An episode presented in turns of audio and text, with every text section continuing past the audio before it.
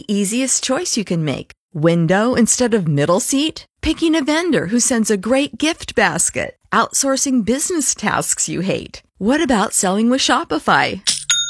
Whether you're selling a little or a lot, Shopify helps you do your thing, however you cha-ching. Shopify is the global commerce platform that helps you sell at every stage of your business. From the launch your online shop stage to the first real-life store stage, all the way to the did we just hit a million orders stage? Shopify's there to help you grow. Whether you're selling scented soap or offering outdoor outfits, Shopify helps you sell. Wherever and whatever you're selling, Shopify's got you covered. Sign up for a $1 per month trial period at shopify.com/try. Go to shopify.com/try now to grow your business, no matter what stage you're in. Shopify.com/try.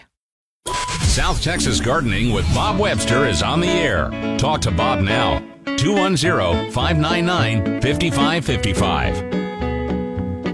All right. Well, a very good little warmer morning. I tell you, had this weather been something, bouncing back and forth from almost chilly mornings to out there like it is this morning. Low 70s, but very comfortable. But I tell you, these afternoons are sure a reminder that summer is on its way, and looks like we're going to drop back into a little bit more moderate temperatures. Looks like maybe next week we'll go back to some reasonable rainfall chances. So it's Texas. What can you say? It's going to do what it wants to do, but we're here to talk about it, talk about how it impacts your gardening, and just about anything else you want to talk about regarding gardening or nature. Anyway, it's a beautiful morning. I'm glad to be here with you, and excuse me, looks like we already have James and Joyce and Kim ready to talk. So you know how I hate to keep people waiting. By the way, that leaves one open line. Grab it if you like. 210-599-5555. Let's see what James is up to. Good morning, James. Morning, Bob. How you doing this morning? Well, I'm doing well. You're up bright and early this morning. Yeah, I was thinking about putting the shade cloth on the hoop house. I was wondering what you thought about that. I think it's time. You know, it's we were pushing, I don't know, when I was headed home yesterday afternoon, it was 98 degrees on the road, and it doesn't take a lot of really hot, too bright days to, you know, kind of slow things down a little bit, and we're going to get back into some cooler days, but, you know, summer's right around the corner. I think there's nothing wrong. As you well know, I wouldn't be putting 80% shade on, but what do you put on, about 30%? Oh, yeah, we got, I think, 40, 10 years ago, I think is when we got that shade cloth for the hoop house.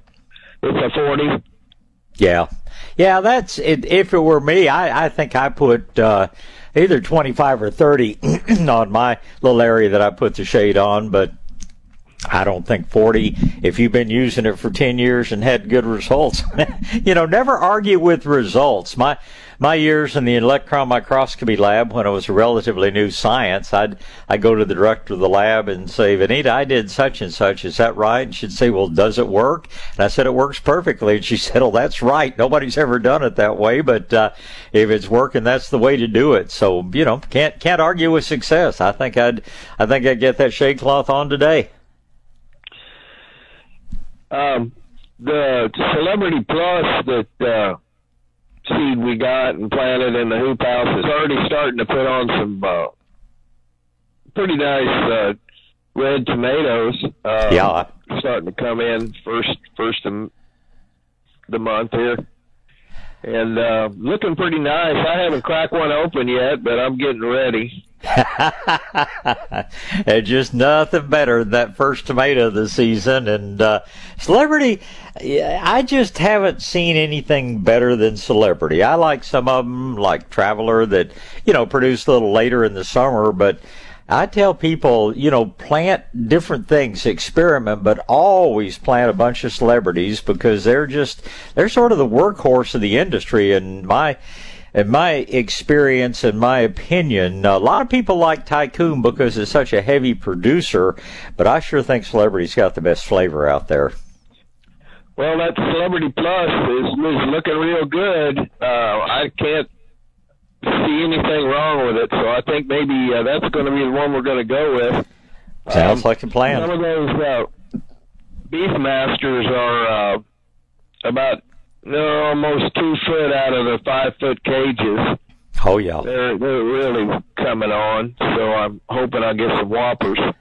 I tell you, that tomato, almost one slice is almost enough to do a burger unless you got a giant bun.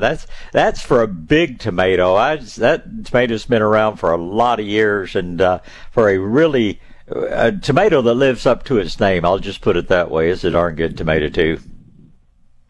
I was up in my pepper house yesterday spraying spinosad. There's a little caterpillar worm. It's black with a white stripe that's eating round holes in the plants, and I guess some of the bigger ones are even chewing off stems up at the top of the plant. Yeah. And I don't know what it is, but it kind of made me mad.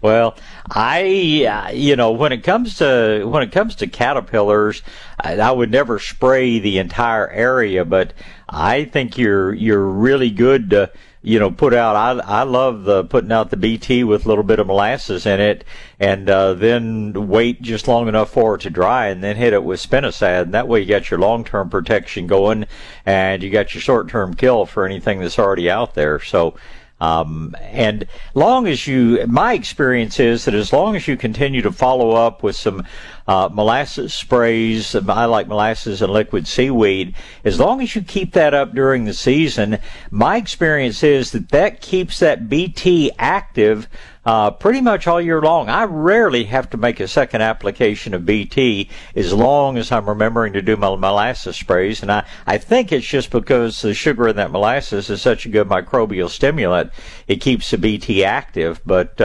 spinosad's great if you get it on them, but it doesn't have any residual value. The BT has some residual value. So, I kind of like that 1-2 punch on caterpillars on tomatoes. And do you know what that little rascal is, black or white stripe? I've seen it, but I'm not enough of an entomologist, James. My brain says, okay, do you want me to remember bug names or plant names? And I've always opted for plant names. So it's kind of like beetles. And, Charles Darwin said the good Lord must have had an inordinate fondness of beetles because he made so many of them. And I think there are like 125,000 species of those. And I'm sure the various moths and butterflies, the numbers aren't too far behind. So I know what you're talking about. It's similar to what as a kid we called army worms, but I have no idea which one that is. Yeah, I think that's what I said. Yes, sir. Okay, well, those peppers get half-strength seaweed and molasses every week. Yep. So I'll dump some BT in there tomorrow. That sounds that's what I would do. Are you growing any shishitos yet? No, I have the people down at the restaurant beat me up. They really want the jalapenos. Yeah, well, you need to plant some shishitos sometime because it's a little pepper. It's not going to take up much room in your garden, but it is one of the most productive peppers I have ever grown, and it's gotten so popular in the beer pubs around. I'm sure you never frequent those places, but it's that appetizer, blister it in a cast iron skillet, and then serve it with a ranch dressing. I'll bet your restaurant people that ever try that, they'd be asking you for as many shishitos as they are jalapenos, because it takes a good, strong system to eat a jalapeno, but just about anybody can eat those shishitos and get some good flavor, get some heat, but not enough that it's going to burn you. So plant yourself 1 or 2 plants, and I think you'll get as hooked as I have become. Okay, well, I've seen that seed available in Johnny's catalog. Sounds like a plan. Well, listen, James, you get out and enjoy this beautiful weekend and pray for a little more rain next week. Yes, sir. Thanks, Bob. Always a pleasure talking to you. Thank you, sir. And goodbye. All right. Next in line is Joyce. Good morning, Joyce. Hi, Bob. I know you're supposed to sound awake. I'm awake, but I don't sound like it. You sound pretty darn good to me. How's everything in your world? Oh, just fine. I was one caller too late to ask James if that small tomato, the cherry tomato that he talked about at one time, I think he said it was Verona, V-E-R-O-N-A. Do you remember? I believe that was an Italian paste tomato, one of the that general group that what do we call them? But it was not like a cherry, but it was like one of the Italian tomatoes. I think you make kind of a pear-shaped tomato that's somewhere in between, a little pear tomato and a full-size potato. But that sounds true to me. And James probably call back and at least tell my engineer Don which one it was. But Verona sounds pretty right to me. Well, I found seed, V-E-R. Mm-hmm. I thought he said it was a smaller version of a Juliet, not the plant, but the tomato, a smaller version of the Juliet, and that sounded perfect to me. But well, it was really expensive seed, and so I wanted to be sure before it's like 10 seeds for $8 or something. That's a pretty high price seed, but there are some of the new tomatoes and peppers, and even that new Sweet Success cucumber is a very pricey seed too, but it's, my opinion, it's worth it. But I don't think it's smaller. The Juliet is a fairly small tomato itself. It's just a little bit bigger than a cherry, and if we got much smaller than that, it'd be down, the size of a yellow pear or something like that. So maybe the other way around. It may be that Juliet's like a small Verona instead of the other way around. But James will call and straighten us out on that one sometime soon. Well, I was going by his advice anyway because he talks about the moon. And so I decided, okay, I'm going to order me a moon book. And I did. And it was great because it has gardening by the moon and goes through different phases.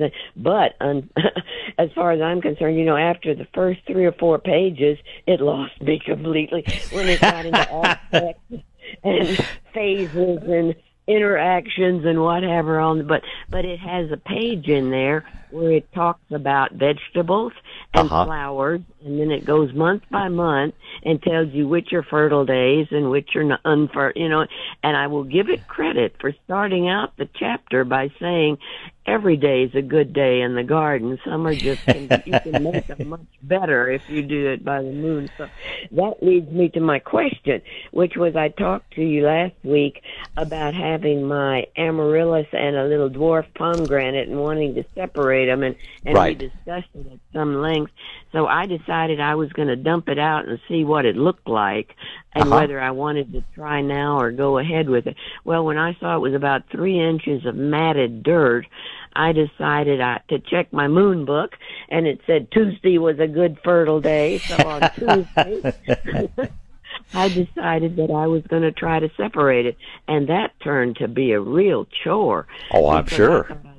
Take that pomegranate out from the side, but I was worried that if I went until fall and got them more dormant, that they were going to get even worse together. Mm-hmm. And so I decided to give it a shot. Well, it took me 2 hours. I mean, I really worked at this thing to get them separated, and as I went about doing it, plans changed rapidly because I wanted to separate the pomegranate and leave the amaryllis just as a clump.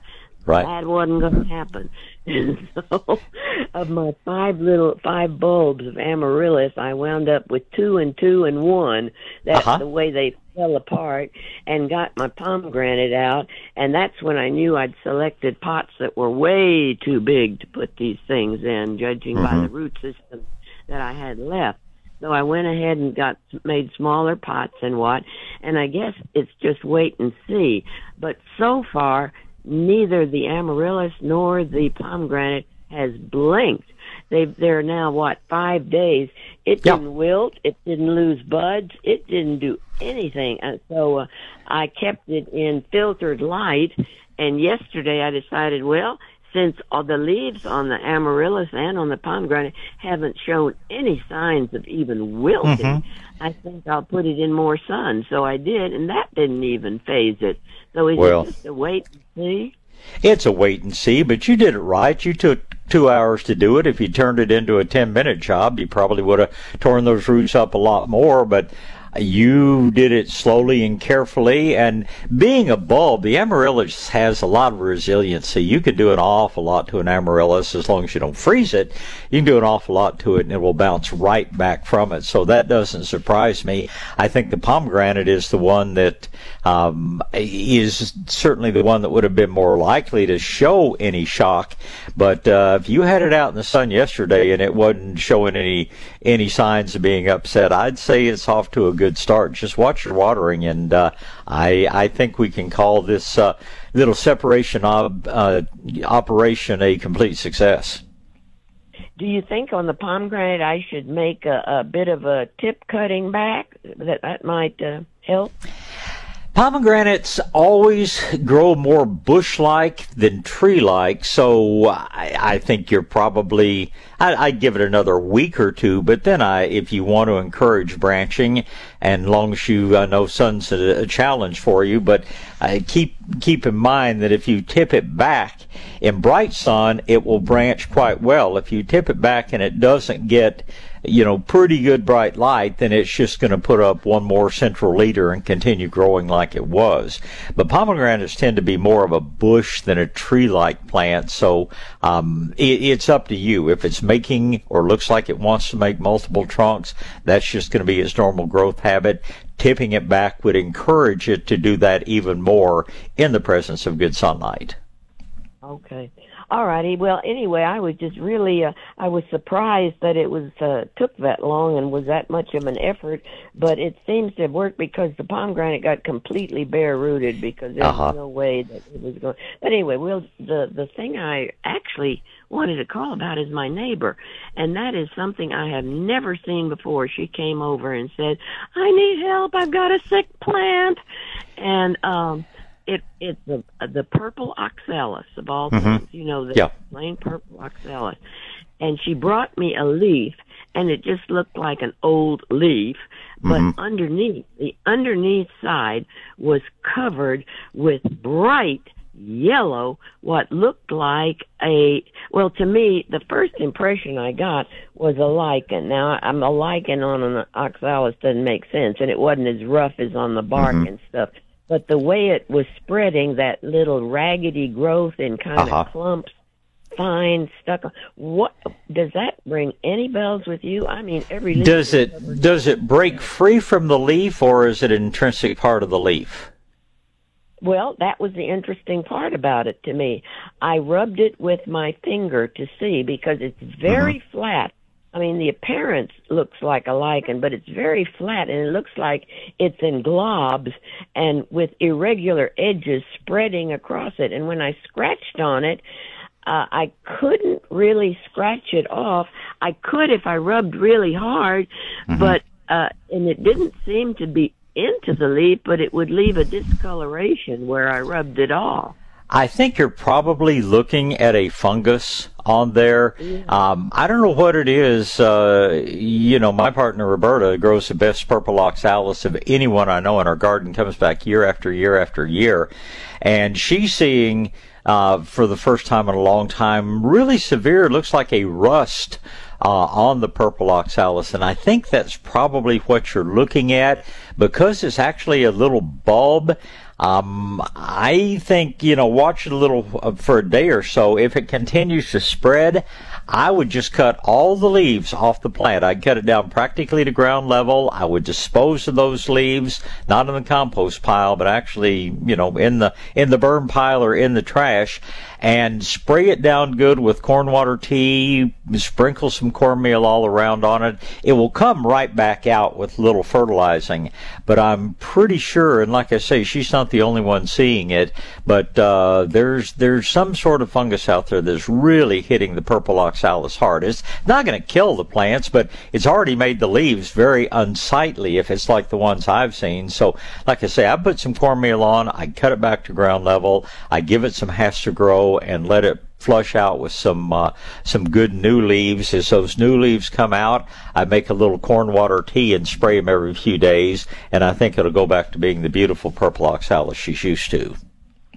Well, that's funny because that's what I did. I don't know, but I felt pretty certain it was no insect, that right. It was a fungus of some sort because of the way it was spreading and the irregular edges and that crawling little creature. Mm-hmm. Yep. Was Roberta's bright yellow? I mean, yellow. More like orange and then browning. Okay. Yeah, okay. That's exactly what hers is. Bright, yeah. Well, I called it yellow, but it was a dark yellow, could be called orange. And I did tell her about cutting it back. That was the first thing that entered my mind, to cut it completely back. It's an old pot, like mm-hmm. maybe a 10-inch pot that's never been transplanted yep. or done yep. anything to for many years. Well, I thought about cutting it back. Yeah, I would cut it back. I'd have a little corn water tea spray, make some up, and spray periodically as the new growth comes out. But Joyce, I think 3 weeks from now it'll be just like it was before all this started. With all the wet weather, not hard good rains except for one or two, but just the kind of high humidity, the kind of days like this morning when it was an extremely heavy dew around my house, that really encourages fungal diseases of all sorts, because the number of fungus spores in the air goes up overnight. If a fungus spore lands on a dry leaf, nothing happens. When a fungus spore lands on a wet leaf, then that little spore can germinate and cause its mischief. So I suspect we're going to see, and it's surprising because the roses are cleaner than I've seen in years as far as fungal problems, but there are some other fungi in the group of what we call rust and that are really active right now. So I think that's probably what she's looking at. Okay, now corn water tea, I know what that is, but if I put like a quarter cup of whole ground cornmeal in a quart of water, how long should it sit there and steep or whatever?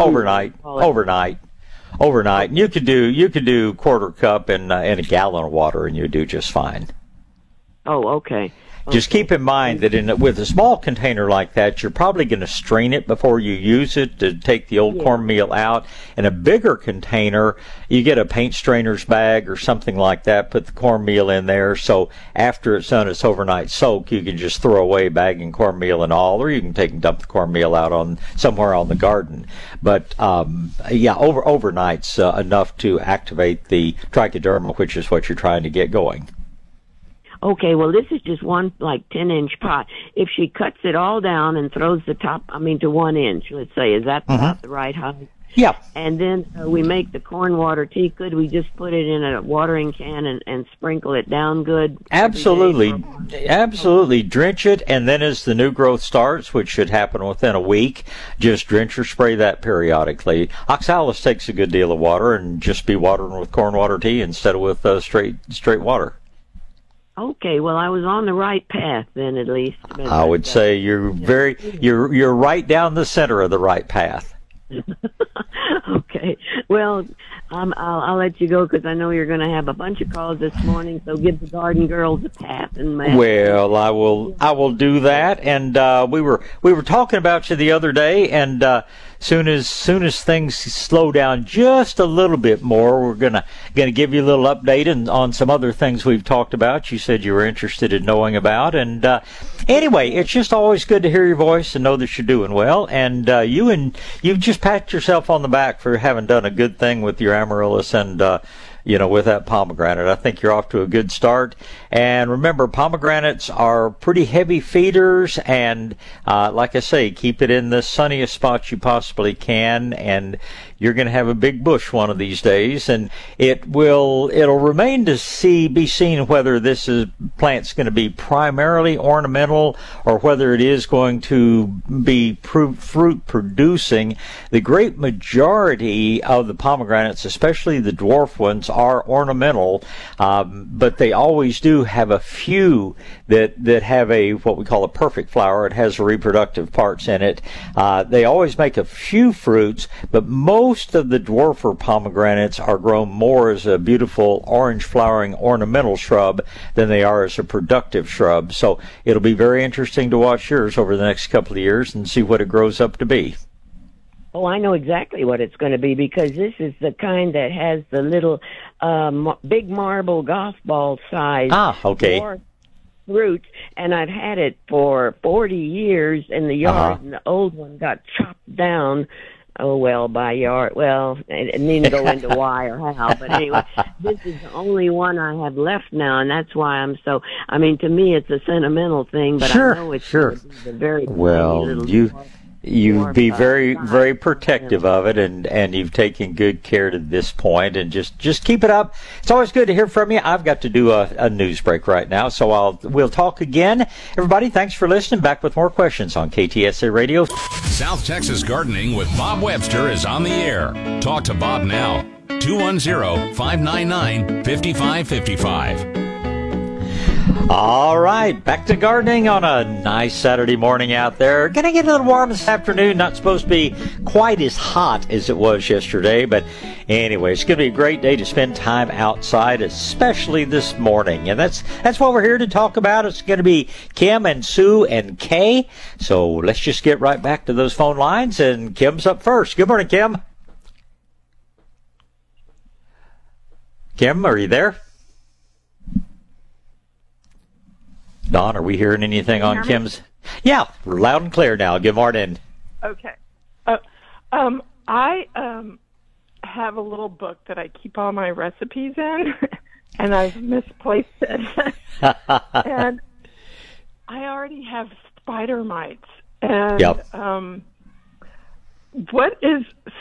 wanted to get a couple of recipes. One is the seaweed. Like, is it just the spray version that's on the seaweed container, or you can do, if you're buying it in the little ready to spray, that works fine. I prefer a seaweed molasses combination. It's sort of a 1-2 punch. The seaweed's the main thing that slows down the spider mites, and it doesn't do it by killing the mites. It does it by toughening the leaves to where the mites really can't feed on them. So if you already have them, you may want to do sort of a 1-2 punch. You may want to do the seaweed, and I like mixing a little molasses in. That just stimulates some other good things. So my recipe there is, to a gallon of water, I add 2 tablespoons of liquid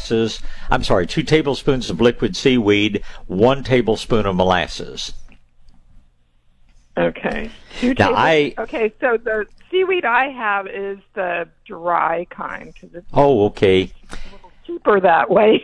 But they say to put 1 teaspoon per gallon for spraying. I do. I double up. I do 2 teaspoons per gallon. Okay, double up, and 1 tablespoon of molasses. Okay. Yeah, and my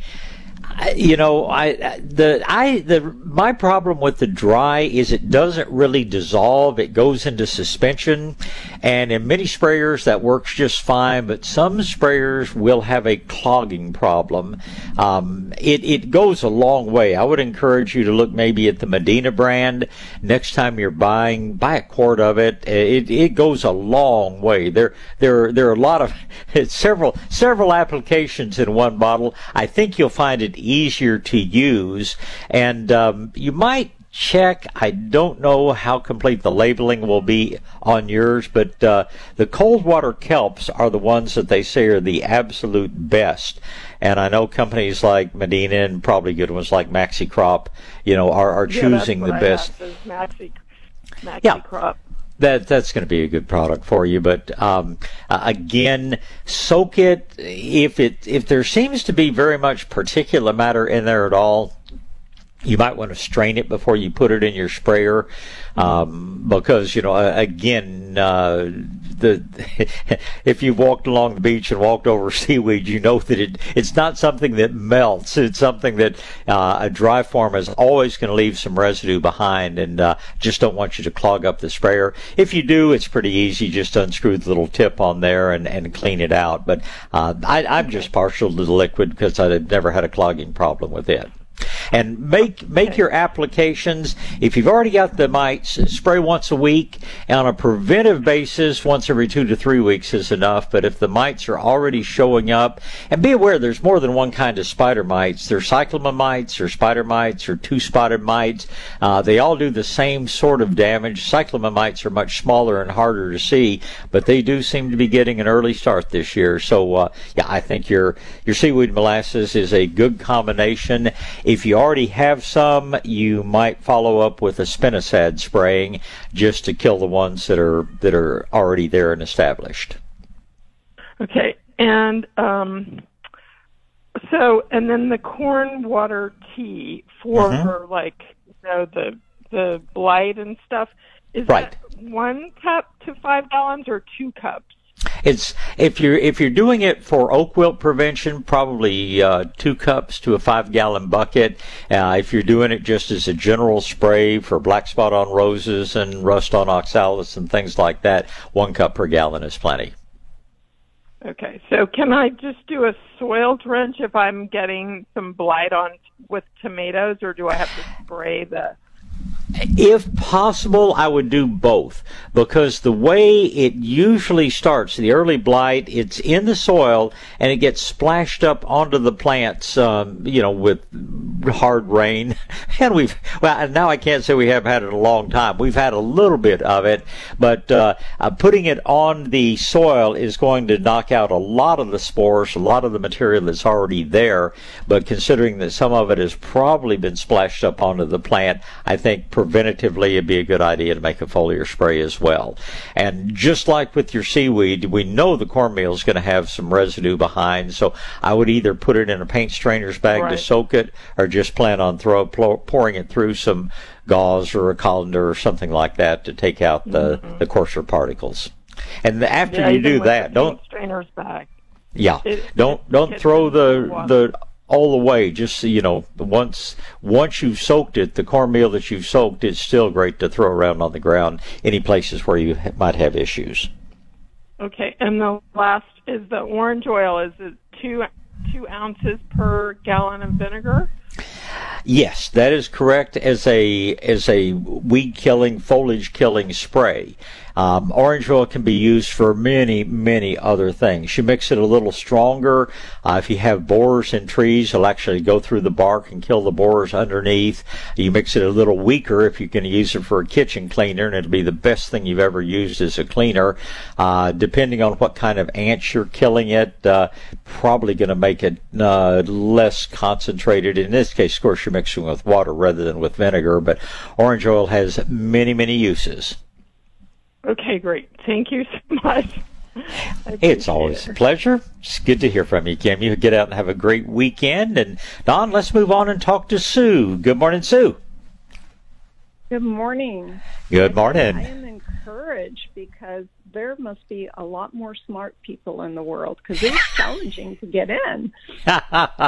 There, either that or more insomniacs out there. That could be it. Yeah, maybe so. But it is a full moon, so some folks that Joyce was talking earlier about moon signs, or was it Joyce, or I don't know, remember whether. Anyway, Janitor Joyce won, but that moon has a powerful influence on many things. I talked to Dr. Kirby about the weird things that he sees in his vet clinic. I have friends that work the ER, and they say, oh, we know when it's a full moon. So, maybe they're just more insomniacs this morning. But it's funny. Some mornings all the lines are taken before we even go on the air, and other lines, so we're sitting there begging for somebody to call. But I'm glad you got through in any event. Yeah, I was actually hoping you maybe have a show at 4:30 instead of 5:30. Don't you even suggest it. Our operations manager might be listening and saying, we're not making any money off anything else, but getting up at 3:15 is as early as I want to get up to check the animals and the cows and drive in from Bernie. So yeah, I'd if anything, I'll go to a 6:30 show. Thank you. Yeah. But the bottom line is, I'm here to help you. How can I do that this morning? My problem might be spider mites, too. So all my shishito peppers, all my jalapenos. They were pretty plants going in, and all the growth is extremely small, misshapen, wrinkled leaves. I've done spinosad twice. I don't see any little critters, but what should I try? You should try being patient. The peppers, wow. And I believe that it is probably some sort of virus, and it's something that peppers do when the nights are cold. That's why I usually don't recommend planting peppers early, and that little deformity, the leaves are just twisted up. If it were spider mites, you would see a lot of bleaching out of the leaves. You'd see, like, you know, hundreds of little tiny holes have been punched in it. But you're looking at what peppers do when the nights are chilly. I don't think you need to do a thing other than good care. And as the nights get hotter, you'll get less comfortable, and the peppers will get much, much more comfortable. And it happens more with the hotter peppers. Shishito's, you know, mildly hot, but it's way beyond a banana pepper or a bell pepper. And I rarely see it on the green peppers, on the sweet peppers, but man, I see it every year on the hotter peppers. And I think you'll find is that because we had nights in the 40s last week, at least in the hill country, and we're going to have some more chilly nights. So what you're looking at is a condition that happens when the nights are chilly, and don't panic about it. I can promise you warmer nights are coming. They'll be here before we're ready for it. And I think when you do that, the plants just all of a sudden, you'll see all the new leaves coming out perfectly. Yeah, as much as you like shishitas because they're not too hot, I actually picked the Johnny seeds that have some heat to them. So we'll see how those go. Well, and I've never tried pickling the shishitos, but I'll tell you what we have found, in that it can make a big difference, and that pickling will make some hot peppers milder, and it'll make some mild peppers hotter. The TAM jalapeno, the mild jalapeno, I wouldn't give you 2 cents for that as a green pepper. It's just a bell with a funny flavor to me. But boy, you pickle those things, and they've got. Used to know an old gentleman from Louisiana, a cook that we actually took some classes from, and he used to say it's hot enough to have a little authority. And that's we found that with the mild jalapenos, they were hot enough to really have some good flavor, but not just burn you hot. So, but I haven't tried pickling the shishitos. I think it'd be a real interesting experiment. Yeah, I even saw one recipe where you did a quick burn. I mean, you don't get them soggy. And then pickle them. So I that's interesting. Well, the way that I've always had them at Dodging Duck and places like that is they call it blistering them in an iron skillet, and then serving them with a dressing like a ranch dressing. And that's just one of my favorite appetizers. I don't mind telling you. And then when I found out how easy they are to grow, that just made it twice as good. Well, okay, we'll see about the easy-to-grow part. I'm still waiting. I have confidence in you. One more question. I have 3 Tuscarora red crepe myrtles, and they are all coming out what I would call chlorotic. There's a little bit of green leaf at the bottom, but you see the green veins. And then the other leaves are all, like, yellow and pink. And it's not just Tuscarora. I'm seeing that on a lot of crepe myrtles. And if you haven't already done so, check and be sure that root flare is exposed. That will really contribute to that. But beyond that, I think it's exactly the same thing. The chlorophyll is, of course, the green pigment in the leaves. Chlorophyll is something, it's colorless in its, you know, precursor form, which is called prochlorophyll A, and then exposed to sunlight, it turns green. But the chillier it is, the less that happens. The cloudier it is, the less that happens.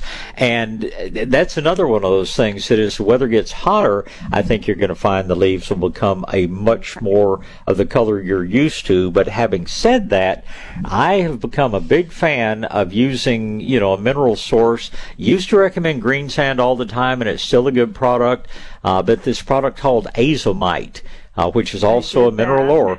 Yeah, I'd recommend Azomite on those crepe myrtles, but more than anything, we need some hot nights, and I think you're going to find the color will come through just fine.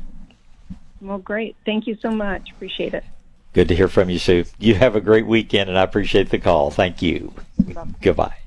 All right, let's get a break in. Kay will be up next, but I need to take a moment here and talk to you about the good folks at Southwest Metal Roofing Systems. And I know that you can listen to lots of people talking about lots of different roofing companies, all bragging about how good they are. Well, I tell you, Southwest Metal Roofing Systems has stood the test of time as far as putting on, as they say, the last roof you will ever put on your home. And that's certainly been my experience. They did my home many years ago, and it wasn't easy. I mean, I've got three chimneys to flash around, balcony around three sides upstairs. It was a complex roof.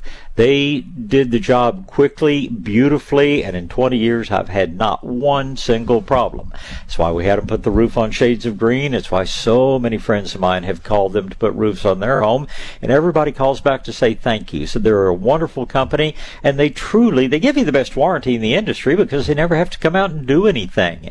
Their roofs, our roof here at the nursery stood up to baseball size hail with no appreciable damage, and took out some greenhouse roofs, but not our Southwest Metal Roofing System roof. Tell you what, it's just they're good looking, they're super energy efficient, they'll save you money on the energy bills every month. Most insurance companies give you a discount because they know they're not going to have to pay any claims, and there's lots of choices when it comes to color, when it comes to styles of metal. I'll just have to let them tell you about it. So, and even if you're a new construction, you can do like we did on our groundwater district office. Tell the builder, I want Southwest Metal Roofing Systems to do the roof installation, and you'll have the last roof you'll ever put on your home or business. Learn more by giving them a call, 210-822-6868. That's 210-822-6868 for Southwest Metal Roofing Systems. South Texas Gardening with Bob Webster is on the air. News Talk 550, KTSA, and FM 1071. All right, back to gardening this beautiful Saturday morning out there. It's going to be Kay and Turkey Tom and Faye. Kay, with a K, is up first. Good morning, Kay. Hello, Bob. Hello there. I have one question. I used my pump-up sprayer with the 20% vinegar and the orange oil to spray weeds. Right. Can I just rinse that out and then put liquid seaweed to spray my tomatoes, or do I need to get a separate? No. Just rinse it thoroughly, and always rinse it, whether you're going to spray something else or not, because that vinegar can be real hard on the little seals that, keep the pressure in the tank. So always rinse thoroughly, then just put a little bit of clean water in the sprayer, pump up, and, just spray some water out so that it's just flushing through the lines. And there's some evidence that, a very small amount of vinegar is actually beneficial to the plants. So long as you've rinsed your sprayer thoroughly, you're just fine to go ahead and spray your seaweed or nematodes or whatever else you want to use it for. Okay, well, I always rinse it, but I sure didn't want to take a chance on taking out all my tomatoes.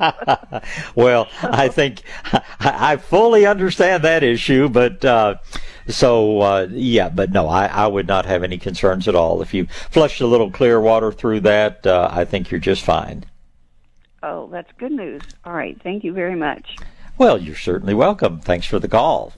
Turkey Tom's up next. Good morning, Tom. What's going on? Good morning, Bob. How are you this morning? Oh, the morning's off to a good start. It's a beautiful day, and just not looking forward to a hot afternoon, and then we're going to chill down a little bit, but overall, life's good. What can I say? Well, that's good to hear. I got a couple questions for you this morning. I'm wanting to plant some Bermuda grass around the farm here, just in the yard. Uh-huh. And what's the best way to plant Bermuda grass from seed? I know it's getting about time, but what should I do to the soil first, and then how should I put the seed down? Well, and this is a good sunny area? Yes. Okay, that's the most important thing is Bermuda loves sun. The seed needs to make good contact with the soil underneath. So you don't have to, and I don't recommend tilling and things like that because you just bring up weed seeds and all, but just have to rake the soil clean enough that when you put your seed out, it will make good contact with soil. It won't be hung up on leaves and, you know, debris, old grass stems and things like that.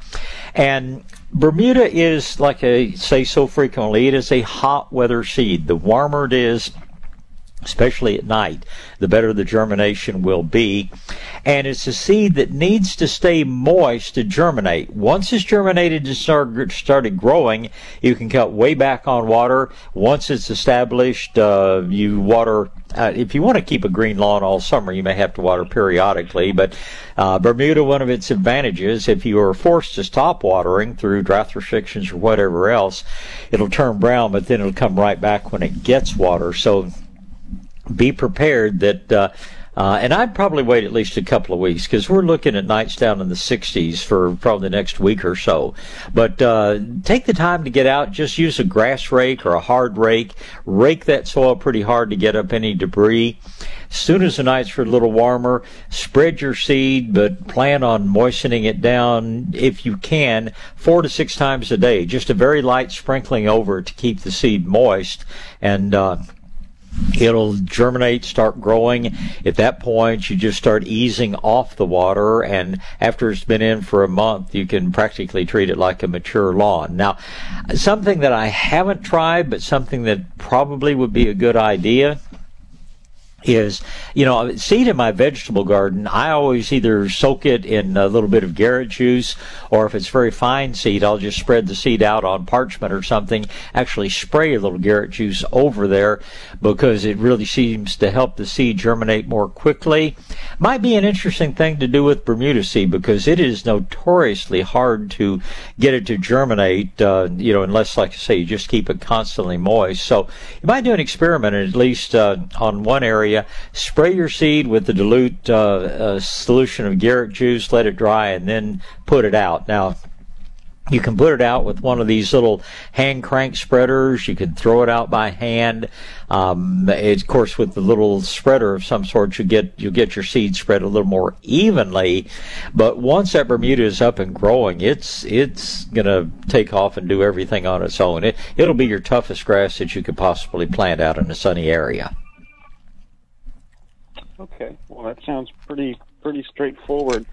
I had another question for you. So I've got grapevines that I've been fertilizing every 2 weeks with liquid fertilizer, and they're growing like weeds. They're new grapevines. Should I worry about over fertilizing them with organic fertilizer, or am I good to just keep doing it every 2 to 3 weeks?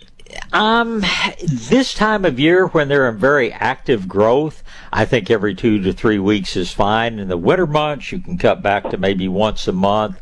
Probably the middle of the summer, once a month's going to do it. But I think spring and fall, feeding every 2 to 3 weeks is a great idea. Some people, just to make it easier to remember whether they're just watering or feeding, some people actually use a little bit more dilute solution and just do it every time they water year round. Others of us who don't have, you know, the time to mix every time, I just try to mix and do it every 2 to 3 weeks. Okay, and I don't need to worry, like, since they're new vines, that the leaves are going to outgrow the root system or anything like that? No, and that's why that I do recommend watering, feeding the soil rather than foliar application. Foliar application, you know, encourages vegetative growth at the expense of root growth, but where you're actually putting your fertilizer mix on the ground, no, you're going to get a good overall balance of growth because the nutrients are being taken up through the roots rather than absorbed directly through the leaves. Nothing wrong with the little foliar application now and then, but I tend to make my fertilizers primarily ground applied, but then I will spray with things like Garrett juice, like liquid seaweed. Those things I think are great as a foliar application, but the fertilizer, the true fertilizer, and Garrett juice has some fertilizer qualities, but the true fertilizers I much prefer to add to the soil rather than on the foliage exclusively. Okay, sounds good. One last question. I've got some powdery mildew on a pumpkin vine. What's the best way to get rid of it? Because I've tried soaking some corn water and putting that on there. It didn't seem to make much of a difference. Well, once you've got the powdery mildew, it's going to be there. You can stop it from spreading, and I think it's probably better as a preventative than as a curative. But in addition to your corn water tea, get in the habit of spraying regularly with liquid garlic. Garlic is a great fungus preventer, not quite as good as it's curative as the corn water tea is, but as a fungus preventer, spraying every few weeks with just a liquid garlic solution helps a great deal. The lady who's a world authority on compost tea, Elaine Ingham, was listening to her lecture one time, and she explained that there are only so many sites on a leaf where fungus can get started, and she said when you spray with the garlic, you're encouraging so many beneficial fungi that there's just no room for the powdery mildew, for the different fungal diseases to get started. So on pretty much everything that's susceptible to mildew, and that's going to be pumpkin, squash, cucumbers, pretty much that whole cucurbit group. If you can spray periodically with something like garlic, you're going to head off a lot of those problems before they even get started. What's the secret to getting liquid garlic? Is that something you buy, or is that something you make with garlic? It's easiest to buy. If you have a garlic press, you can make your own. But there's a company. The company's actually called Garlic Research Labs, but they make a product called Garlic Barrier. They make another one called Mosquito Barrier because it's a great thing to spray around the yard if you're going to have guests or something like that, and you want to run the mosquitoes off. But I think most nurseries will carry it either as Mosquito Barrier or Garlic Barrier. A little bit goes a long way, and compared to trying to squeeze your own, it's the easiest way to go. All right. I appreciate it, Bob. I appreciate the call. Get out and have a great weekend. Thank you, sir. Thank you. All right, Faye, hang on just a second. Let us get the necessary break in here, and you will be up next. I get to talk about Nature's Creation and their fine products and lots of different things they make, natural and organic products, and again, love their compost, love their mulch, love their fertilizers, love their cornmeal. They just package a lot of great things. The one they want me to feature today is their 20% vinegar. They call it, weed and grass killer.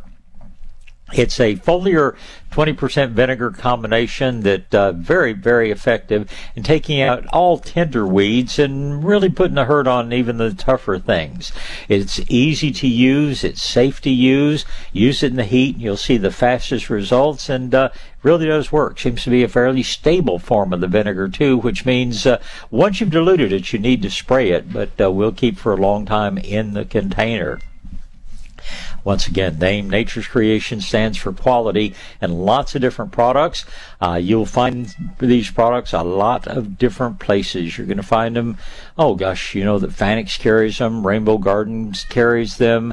The folks at the Plant House, both in New Braunfels and in Kerrville, carry their products. Millburger, Friendly Natives up in Fredericksburg, Bandera, True Value Hardware, Bulverde Feed and Seed. Just a lot of places that carry good things from Nature's Creation, including us here at Shades of Green. Look for their weed and vegetation killer.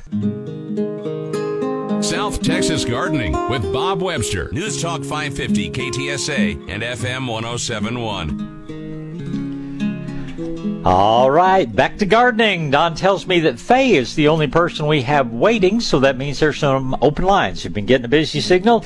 You know the number, 210-599-5555. I say good morning, Faye. Good morning, Bob. I have a long list this morning. Well, take your time and let's get some answers. One thing is if I lift a brick or stone, there's a little copper-colored, long, skinny snake there. And I'm wondering, is that a good or bad copper snake? It's a good copper snake. It's, long and skinny is the operative word there, you can tell in an instant it's not anything harmful. And if it's, you know, smooth colored, then or uniform colored, it's one of the many little just what get lumped into the term grass snake. And there's a tiny little one they call a worm snake because it's so small. And then you move up a little bit, you get into many different garter snakes. But all those are good bug eaters. The only harm they're ever going to do you is scaring you half to death when you didn't expect to see them.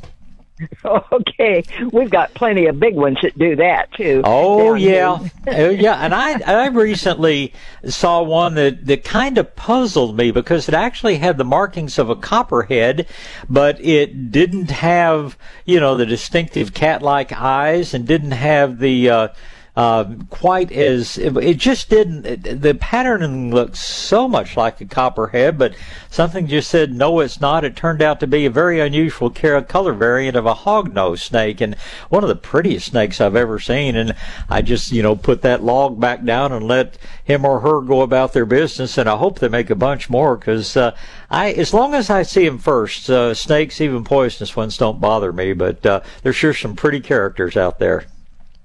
We have so many holes into the ground here. Mm-hmm. I'm wondering who lives in them. Could be snakes in many cases, would you say? Well, that hole would be a nice place for a snake to live because it doesn't really have the ability to dig. Now, some of them will kind of throw their body back and forth sideways and partially cover themselves in sandy soils, but those are not usually found on this continent, and some of them are pretty bad guys. But what you're most likely looking at, things like cicadas, you know, their larval form stays in the soil for several years, but when it emerges, it leaves a hole as big around as your thumb, and that's just a great place. I've seen, you know, little toads get down in there. I've seen snakes get down in there.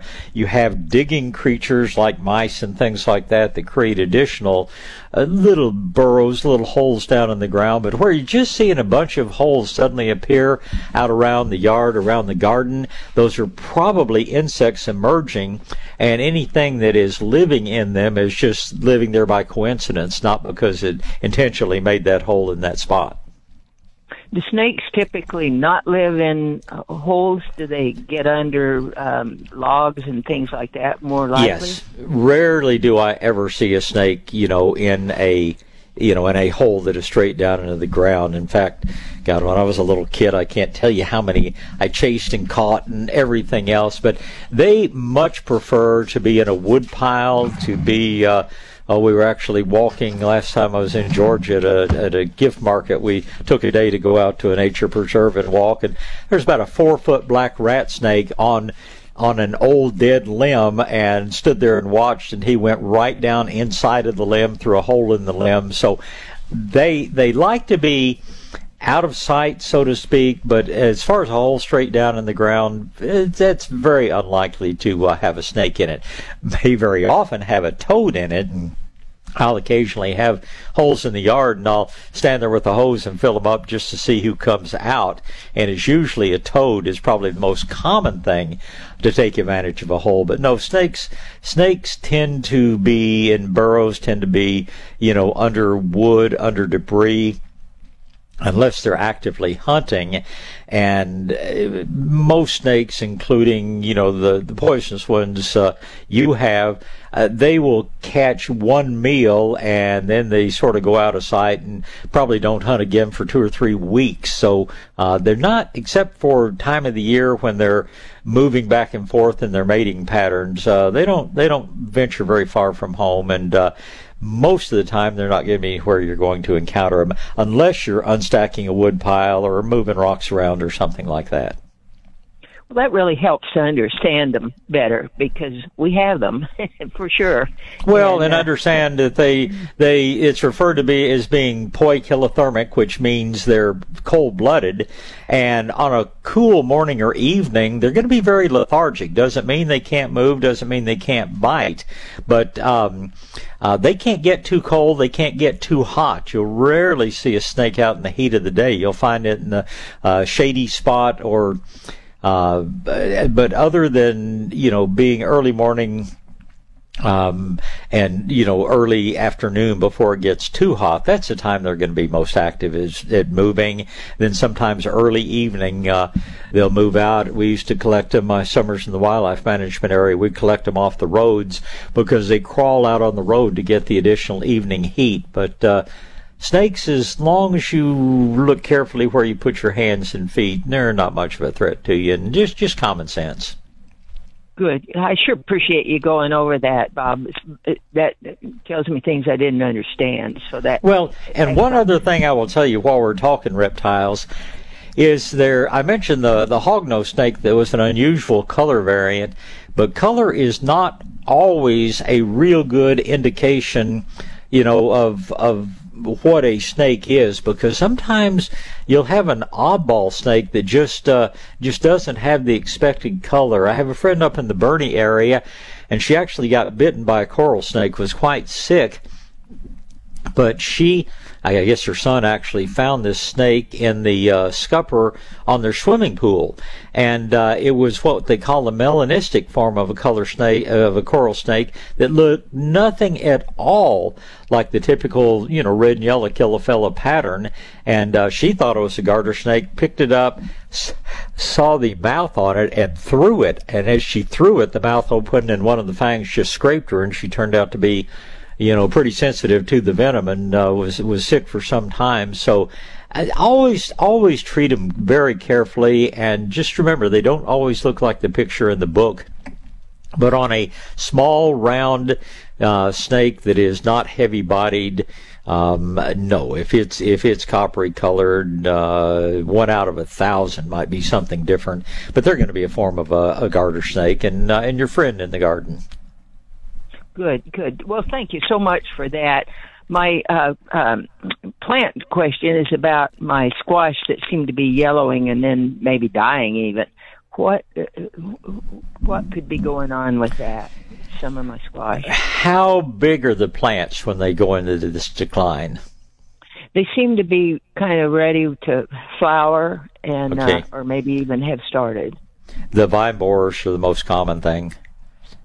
Squash vine borer, that moth comes in, lays the egg, and then that big grub-like larva just starts hollowing out the inside of the stem, and your squash will go from looking beautiful one day to being totally droopy the next day and then being dead a week later. So squash vine borer is the most common problem. Now, as you've probably heard me say, I've tried every repellent in the world and not had complete success, so I'm a big believer in injecting that BT directly into the stem of the squash when the plants are very young, and that has helped probably eliminate 95% of them in my garden.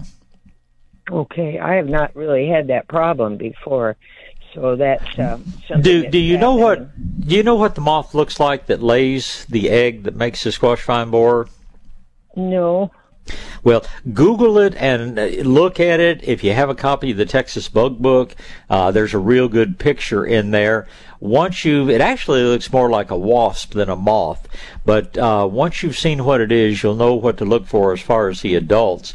And I went for years without having them, and old Malcolm Beck used to say, yeah, they're a problem with a home gardener, but never in a big patch of squash. Well, I found they can be a problem for anybody. So you can go for years without having them, but I tell you, once they get started, they'll probably be an ongoing issue. So learn what the moth looks like and learn about injecting the stems. Okay, I sure will. And the only other question I had, I've had you a long time this morning, if you've got time for another one. I have a seed mix for equine forage. Uh-huh. And any ideas to give me? I don't have equipment, but I want to just kind of do some patches by hand. Would you have an idea? I wouldn't really know what to tell you as far as varieties. Again, I'd invite you to call Dean Williams over at Douglas King Seed here in San Antonio, and he'll ship to your door. It's not, not a matter of coming to pick the seed up. He can get it to you.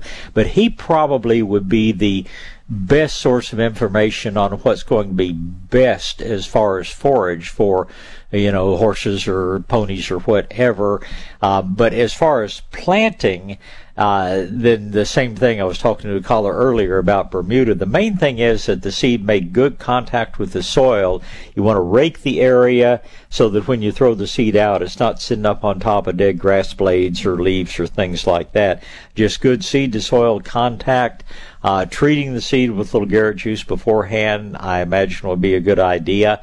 But as far as varieties, call Dean, or you may have, you know, a local source there that knows something about agriculture and nutrition. You can call Fred Morales down at Morales Feed, south of San Antonio, and Fred could probably, he works with so many farmers and ranchers, you could probably talk to him about what he would suggest.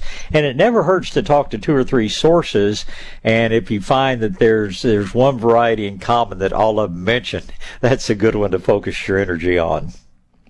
Okay, well, I sure thank you for all the answers I got from you this morning, Bob. Sure appreciate it. It's always a pleasure to visit with you. Thank you. Goodbye. All right, let's see. I need to get a break in here. Well, what do you know about that? My next sponsor is Fred Morales, and Fred's just a great guy. Morales Feed has been around for a long time, very widely respected in the community, not just for what they do for farmers and ranchers, but just what they do to support community activities. And I love recommending good people, and Fred Morales is good people. I tell you, it's real interesting, all the things he does to help farmers and ranchers improve their land. And he's come up with a compost source that is cheap enough to be used on acreage. I would not recommend it for your yard or for your vegetable garden, but out in those pastures where over the years organic content's gotten really low, nothing brings that organic content back up like good compost does. And Fred has a good source. Fred can actually help you with the application as well. Just the reason that so many lands have become so unproductive is just doing the wrong thing for many years with chemical fertilizers and over-tillage of the land. But doing the right thing to help bring that soil back is also very, very important. And Fred's done more to help people than any man that I know. And like I say, he's got a good, very moderately priced compost product that you may want to take a look at. So give him a call down at Morales Feed and check out the K-Line irrigation and all the other fine things they do. That's Fred Morales with Morales Feed. South Texas Gardening with Bob Webster is on the air. News Talk 550, KTSA, and FM 1071. All right, back to gardening. That long commercial break ran us right up too close to the news here, so Ron and Curtis and John, don't want to rush you here, so be patient while we do this.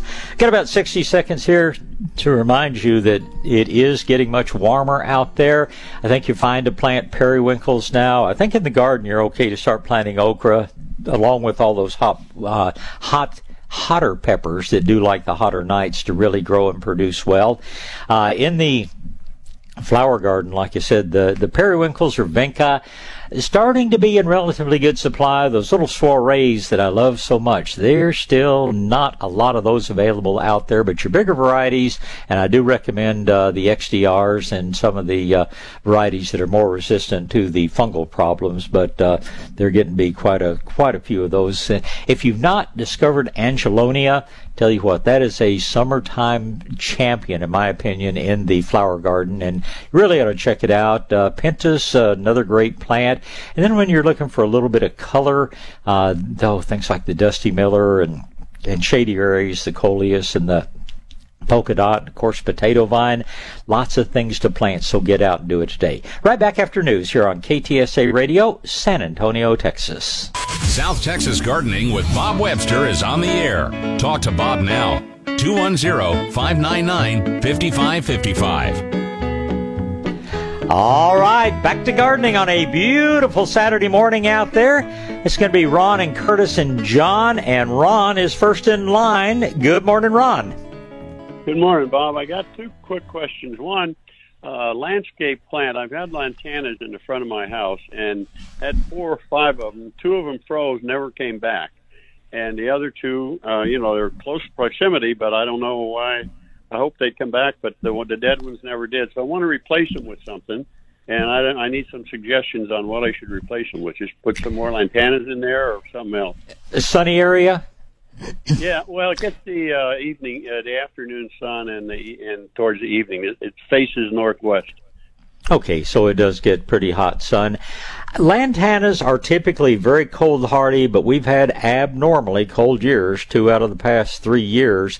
And the ones that I've seen that were heavily mulched in the winter, virtually 100% of them have come back.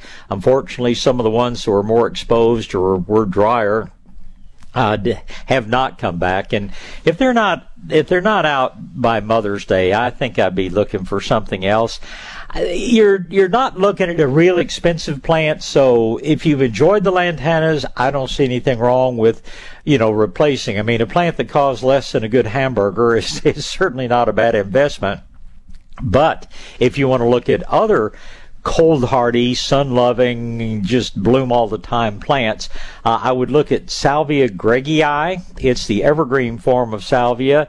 Grows, depending on the color, maybe 18 inches tall, but there's a hot pink, there's sort of a lavender color, there's an orangish one they call salsa, there's pure white, there's pure red, and those things are just bulletproof. I don't think I've seen a single one of those that died with the cold.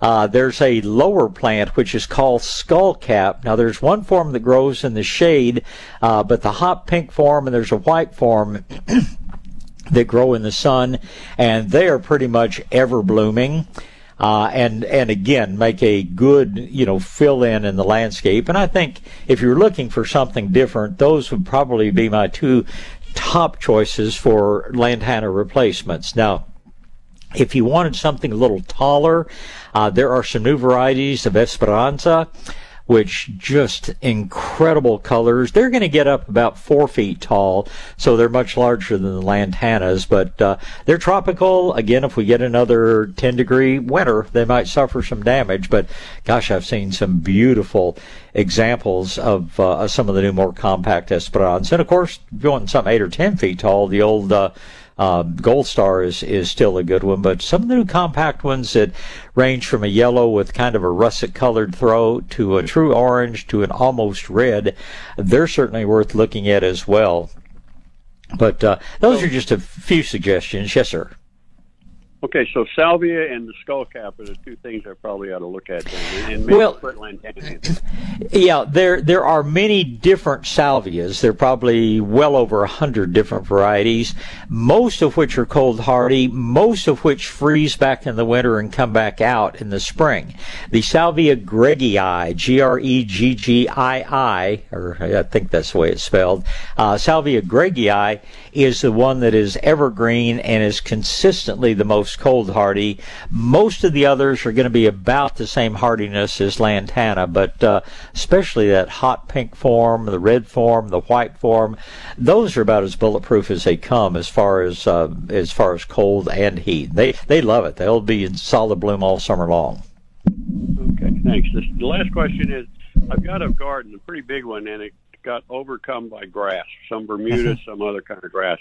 And I don't use chemical stuff, and I don't use Roundup or nothing, but I do vinegar and orange oil, and it kind of kills it. But then it's loaded with the runners, and I don't know how to get rid of those. I mean, you say don't till them. And I'm saying, how do I get rid of all the dead stuff out of it? Well, that's I jokingly tell people sometimes you just have to move, and you don't want to do that. But if they are indeed dead, you can just plant around them. But Bermuda's hard to kill because it just resprouts and resprouts from the runners. The only way that I have found without just taking extreme measures is in the hot summer months, usually July and August, you can do what we call solarizing, and you may want to do one part of your garden at one point, and while you plant the other, and then flip-flop planting the one that you've killed it out. But moistening the soil, covering it with plastic, either clear or black, for about 6 weeks or so, that literally just steam sterilizes the soil. It's gonna get rid of everything. It's gonna drive your earthworms out. It's gonna kill most everything that's in the soil. The microbial life moves right back in, or you can replace it very quickly with compost tea. But that is the only with nutsedge and with Bermuda grass, that is the only way I know that you will truly eliminate it. All right. Well, I appreciate it, Bob. Thanks a lot. It's always a pleasure. Appreciate the call, Ron. Thank you, sir. Next in line is Curtis. Good morning, Curtis. He dropped off. Then I guess that would, maybe I ought to look at my list. Then John would be next in line. Good morning, John. Good morning, Bob. I have a question for you. I talked to you last week about the onions, and they fell over. Uh-huh. They were good to touch, and then they were soft on me yesterday, so I pulled those. Good. And then I have the jalapenos are doing real well, and the carrots. My main question is when I don't can anything, mm-hmm. the best way to store these, because I have maybe 15 jalapenos, and I kind of like to use them every day. Right. And the carrots, well, and after about 5 days to 7 days, they go soft. Yeah, and what you need to do is just, they will last a lot longer on the plant than they do once they're picked. And once they're approaching, being full-sized, the flavor's about the same. Letting them get to where they're really mature doesn't really improve things. And they keep in the refrigerator for a week or two, but short of pickling or drying and smoking, there's, they're not like onions. They weren't meant to have a dormant season. So what I would recommend is just don't pick any more at one time than you need for that meal. Go out and pick next time you're cooking and do that repeatedly. You're going to lose a few of them that are going to get either woody or turn red, at which point they lose texture anyway. But I guess bottom line is they keep a lot better on the plant than they do after you pick them. Okay, so if I have too many, just give them away. Just give them away or learn about canning, because it's not that difficult. And I tell you, and life's just been very, very busy for me the past couple of years. But back when we took time to do it, canning those mild jalapenos, everybody that we ever gave a jar to brought the jar back empty and said, I hope these come with free refills, because you may find friends you didn't know you had when you share some of the produce that way. And it's not difficult to do, and we're using an acid canning process. It's very, very easy and very, very safe. Is it similar to canning tomatoes? Would be somewhat similar to canning tomatoes. Yeah, they're a little tougher. They have fewer problems than tomatoes. And of course, with tomatoes, you have to be careful. You're only using the red tomatoes. You're only using high acid tomatoes. But with the peppers, I'd say they're easier than tomatoes. If you ever want a good book, there's one by it's either the University of Georgia or Georgia State, but it's called So Easy to Preserve. You get it directly from the school. It's about $15, about 400 pages long, and it will answer every question you ever had about freezing, drying, canning, pickling. It's just, to me, it's just the Bible for somebody that wants to really make use of things out of the garden. But it's called So Easy to Preserve. It's spiral bound, but and it's tough. It's something that you can have it open while you're cooking, and it's not going to fall apart on you. But I think it makes good reading, or Father's Day's coming. If you've got somebody in your life that's saying, "What am I going to get you for Father's Day?" Tell them So Easy to Preserve. It's a book you want. Thank you. You're welcome. I appreciate the call this morning, sir. Thank you. All right, tell you what, let's get a break out of the way here. 1 minute early, but better to be early than late. Another company I look forward to talking about, and that is S.A. Rainmaker. There's so many companies in the sprinkler business that just don't know what they're doing. I just don't. I can't put that in a delicate way. There are a lot of folks out there installing sprinkler systems that aren't doing it right. They either give you a system that doesn't have good coverage. They use a thin wall pipe that breaks too easily. They don't put the right controller in. They don't put a flow sensor on it. If you go to S.A. Rainmaker, you're going to get a good job first time, every time. I've recommended these people for close to 4 40 years now. Let me tell you, they're just the best in the business. They're reasonably priced.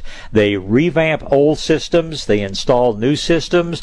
They install a flow sensor. If you don't know what that is, it's a little device that detects a leak before you know about it. Many people, the first time they know they have a leaky solenoid or a problem somewhere is when they get an enormous water bill from saws. Well, this senses that kind of problem and shuts the system off until it's repaired. So it's just a real good thing, and S.A. Rainmaker makes that a part of all the systems they install. And like I say, they retrofit a lot of older systems as well. Leaky solenoids, controllers that need to be replaced. S.A. Rainmaker does it all, and they're just as happy to revamp your old system. Now, I guess there are times that it's just better to go with the new system, but they're not these people that are going to take a 30-second look and say, oh, nope, we need to install the new system for you. They're going to work with you on the system you have, and when it's time for a new system, they're very, very reasonable on their prices. They guarantee their work. They stand behind their guarantees, and they do an excellent job. If you'd like to learn more, give them a call, 210-599-0012. That's 599-0012. I think you'll find that you have the same experience I've had over the years. They're simply the best in the business. S.A. Rainmaker. South Texas Gardening with Bob Webster. News Talk 550, KTSA, and FM 1071. All right, let's get back to gardening and straight back to the phone lines. It's going to be Curtis and PJ and Chris. Curtis is up first. Good morning, Curtis. Hello. Good morning. Good morning, Bob. Good morning, sir. I have a huge dead tree in the backyard. I'm pretty sure it's dead. Uh-huh. But everything is leafed out except that tree. And what kind of tree is it? I don't know. I couldn't tell you. Okay. The only trees that I'm seeing that haven't leafed out that may still have some life in them are pecans. I don't know why the pecans are so slow coming out, but even those ought to be showing some sign of growth. So it's not a good situation to be in. Are you looking for somebody to take it down? Are you thinking about replacing? Where are you in this process? I think I would like to have also a couple of trees in the front yard. One that a branch fell off of one, and cutting it up felt like I was cutting deadwood, even though it had lots of leaves on it. Uh-huh. It was very brittle. Uh-huh. Yeah, and that's largely due to the drought we've had. The trees just don't have, and that's why so many of them were busted up with the ice that we had in lots of the area. And it's why we've had some pretty severe windstorm damage, is that just with less moisture in the soil, there's less sap, and with less sap, that seems to be contributing to a lot of very, very, a great deal of brittleness, shall we say, in the trees. There's nothing like rainwater, but it's to the point that if you're in an area that didn't get good rain, I'm telling people turn that hose on really slowly, let it run for hours at a time, and you will reduce that problem a bit. But there's something called summer limb drop syndrome, and nobody's ever fully identified what causes it, but it's as we get into hotter weather, sometimes trees will just drop enormous branches for seemingly no reason, and if we don't get some good rains, I'm afraid we're going to see more of that this summer. But I guess bottom line is I'm not really surprised. I've seen that in trees around my ranch. My things in my yard over the years have gotten good care and developed good root systems, but man, I tell you, get out and walk through the open country, there's still a lot of damage out there. Okay. Well, what I'm looking for is the arborist. You mentioned this fellow that is retired. Oh, yeah. Well, yeah, his name is David Vaughan, and he will certainly give you the best, most honest opinion of anyone that I know as far as what what to do, and like I say, he has nothing to sell you other than a little bit of his time, and he's very reasonable. But David worked for probably the best arborist that I know in San Antonio for many years, got to a certain age and said, I want to spend more time fishing and less time working. So he does consulting only, but you want to look him up online as David Vaughan, Vaughan, Arbor Care. I've gotten a little bit better with this phone, so I was able to pull up his number. It's 210-788-4986. And he will certainly give you good advice on what to do and how to handle it. If you are looking for somebody to take the dead tree down, he can probably make a good suggestion. But the most important thing, if you're looking for somebody on your own, be absolutely certain they have insurance to protect you, and they have insurance that covers their climber, so to speak. And because the weird, litigious world that we live in, you can call somebody like these guys that just have a pickup truck and a sign, and one of their guys falls out of the tree and then sues you for his medical bills. So very important, ask him for a certificate of insurance before you let anybody work on your property. Okay. That's what I needed this morning, Bob. Thank you very much. Well, it's my pleasure to help you. And you get out and have a great weekend. And, Don, let's bring up PJ. Good morning, PJ. Good morning, Bob. How are you doing? It's just a nice day out there. And, I don't know. I'm a morning person, so I love this time of day. Some folks are evening people, and my business partner's mom used to work for us, and she had a sign up that said if God had meant for man to see the sunrise, he would have arranged for it to come up a little later in the day. Yeah. I'm not part of that. This is my favorite time of day, so it's a good day out there as far as I'm concerned. How are you doing? Oh, I'm good. I like morning too. Listen, I've got a magnolia tree that's probably 60 years old. Mm-hmm. Several years ago, the top probably third of it got burned enough that I had to cut it away. And then in this last couple years, with the dryness and the freezing, about another two-thirds of what's left appears to have gone dead. One side of the trunk has black splotches where the bark is peeled off, and the other mm-hmm. third is still leafed out and had flowers and looks good, but I'm wondering, should I just cut the dead limbs and leave that other half and hope that it regenerates somewhat? There are some suckers coming up from the bottom too. Sure. It's up to you and to your family, I guess I should say. Sometimes us guys don't get to make all the decisions, but it sounds like it's it's not a very attractive tree at this point. And I have to tell you, magnolias are one of the stateliest, most beautiful trees you will ever grow, but they're hard to maintain, in this area. And I doubt that this tree's ever going to be a thing of beauty again. If it's acceptable to you the way it looks, if you enjoy the glossy green leaves and the, the beautiful flowers, the thing that I find the most common problems with magnolias, other than the fact that they just don't like our soils here, but they have a very sensitive root system as far as heat, and a lot of people, probably people that own the house before you, may have trimmed up the lower limbs, which is a huge mistake on a magnolia. You ought to let it make limbs. Okay.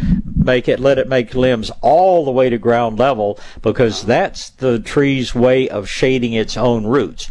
If those limbs have been removed through drought damage or through incorrect pruning, you've got to maintain 2, 3, 4 inches of good mulch on top of the soil at all times to keep that soil cool. So it sounds like we've just hit on a lot of what the problem is with PJ's magnolia. It's got exposed roots, and the lower limbs were trimmed, not by me, before I got here. Exactly. But, And then what about will the suckers come up? Should I leave them and take the rest of the tree down, or are they small enough that it's not ever going to be another tree again? It's never going to be another tree. It'll be a bush.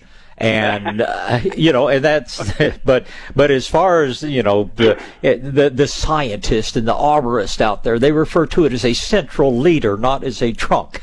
Yeah, you can tell what I think of snooty people, but, it's never going to make a single trunk and make a pretty tree again. And the little shoots, and you can imagine this, you can go out and look at it, and, you know, where these little shoots are coming off a big stump that is 80% dead, they're very, very weak.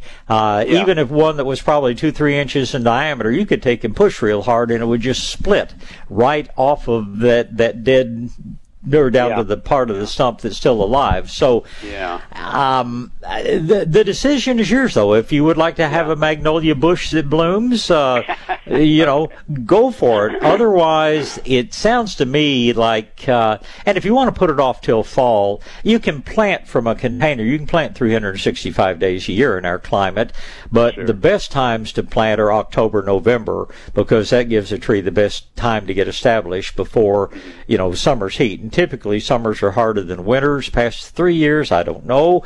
But if you want to put it off till fall to do it, but at some point, I think your next step, other than mulching it to save what you have, is going to be to cut it off, get somebody come in with a stump grinder, and grind that stump 2-3 inches or more down into the ground so you don't get a bunch of resprouting. But that tree's beyond the point that is, you know, that I don't think you'll ever make a tree out of it again.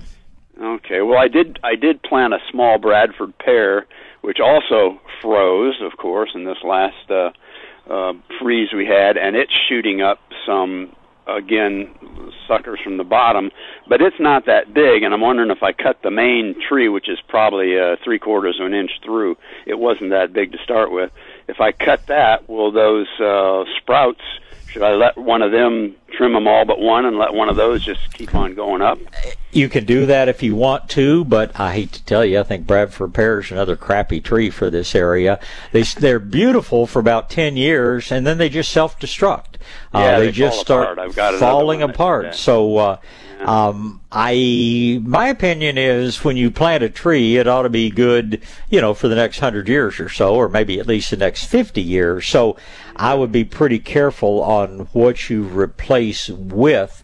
And but again, the only thing that's important about a plant or about a landscape is that it please you. So I'm not going to rule out anything, and I'm not going to insist on any one thing. I do strongly recommend staying away from live oak and red oak because of the oak wilt potential. Yeah. But and there are a few other trees that my old mentor and friend Alton Grimm used to tell me, there's no such thing as a good plant and a bad plant. All plants have good characteristics and bad characteristics, and you just have to choose the ones that have the fewest bad characteristics. So they're trees that I love, and if you're looking for, you know, a medium-sized tree with flowers, there's some crepe myrtles that get 35 feet tall. They're pretty much going to bloom all summer long. If you're looking for trees with fall color, with spring color, you know, we can go through and talk about what's important to you in a tree, whether it's fast growth, whether it's lots of shade, and I can tell you which trees would fit that bill best, but I can tell you that except in special circumstances, Bradford pear is not on that list. And in our area, unless you're down in King William or somewhere that you have super deep soil, standard southern magnolia is not going to be the tree you want. Something like the little one they call Little Gem, G-E-M. That's the one you see planted around the Papado restaurants. And it doesn't develop as deep a root system and consequently doesn't hate our soil as much. But it just comes down and figuring out what you want from a tree and then choosing a tree that's going to meet those parameters if it exists. Now, if you want one that grows quickly, lives 200 years, blooms all year long, that's just not going to happen. But there are lots of good trees out there. Well, I tried a sycamore, and that got frozen, too, 3 years ago or whatever when we had the big freeze. So that's when I put the Bradford pear in, because I do have one, and they do grow fast, and they do provide a lot of shade. But you're right, after, you know, 15 or 20 years, they start to fall apart. But usually more like 10 or 12. Yeah. But do remember about wintertime watering.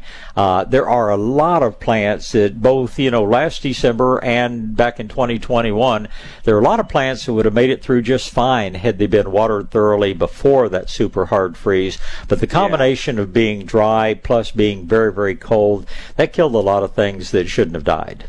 Okay. That's good advice, too.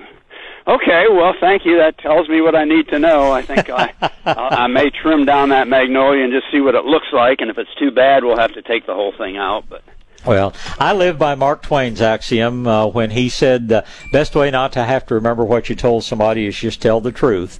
And so I'm sure I haven't always told you what you want to hear, but based on my couple of years' experience, he says tongue-in-cheek, based on that experience, that's what I would do were it mine. So don't hesitate to call me back when you come up with more questions. All righty. Thank you, Bob. I appreciate it. It's always a pleasure. Thank you, sir. Goodbye. Bye. All right, guess I better pause here and talk for a moment. And looks like I get to talk to you about my good friends at Medina Agriculture. And once again, such a pleasure talking about Stuart Franke and his fine company and all the products they produce.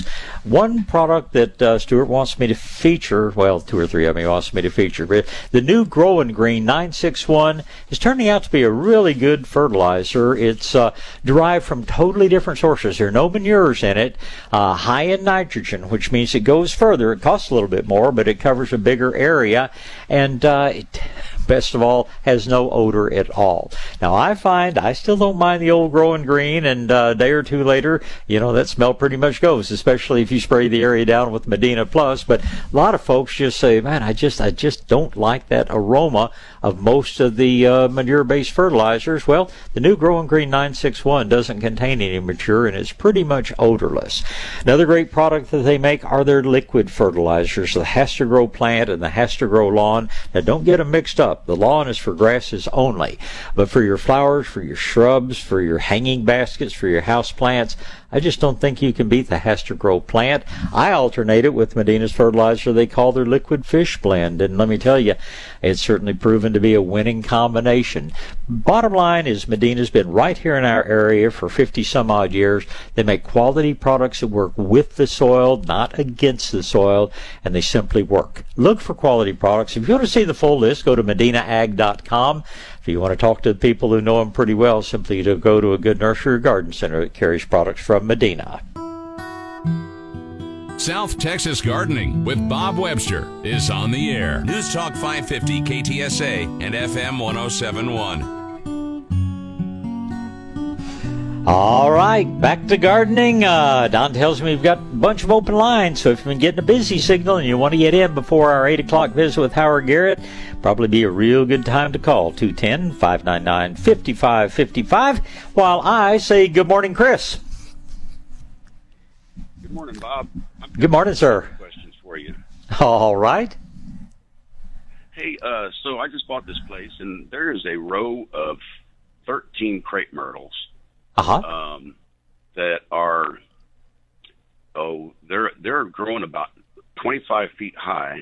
Mm-hmm. They've got trunks. They've got about every other one of them is multi-trunk, and the others are single trunk. But they're only about 5 feet. They're only about what now? Oh, Chris, I'm afraid your phone just cut out on you there. Call back. There's probably an open line.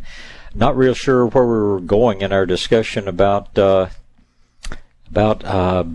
those crepe myrtles, but I'd love to finish that conversation. But find a spot where that cell works a little bit better. And let's go to Tony up next. Good morning, Tony. Morning, Bob. Good morning, sir. Yeah, I called you last year about I bought that garden ready soil, and it wasn't cooked yet. Yeah. But this year, like you said, I've got a great garden going. Patience is solves many problems. I didn't say it was easy and wasn't frustrating, but I'm pleased to know that things are going better for you. Oh, I'll say. Well, I got a question on the tomato jungle that I have now. Yes, sir. It is so thick from top to bottom, and it's overflowing my 5-foot construction mesh cages. Okay. So they're doing great, but I was concerned about maybe I got a question about should I be pruning some of that to maybe get some air flowing in there? I wouldn't. Just leave them alone, huh? You just leave them alone. They're people, but they're mainly people that are from further north, and we won't categorize them in any specific negative way. My grandfather was a Yankee from Connecticut, so I can't speak ill of folks north of the Mason-Dixon line. But gardening is very definitely different when you get much further north. And up there, they tend to do what they call suckering their tomatoes and thinning them out.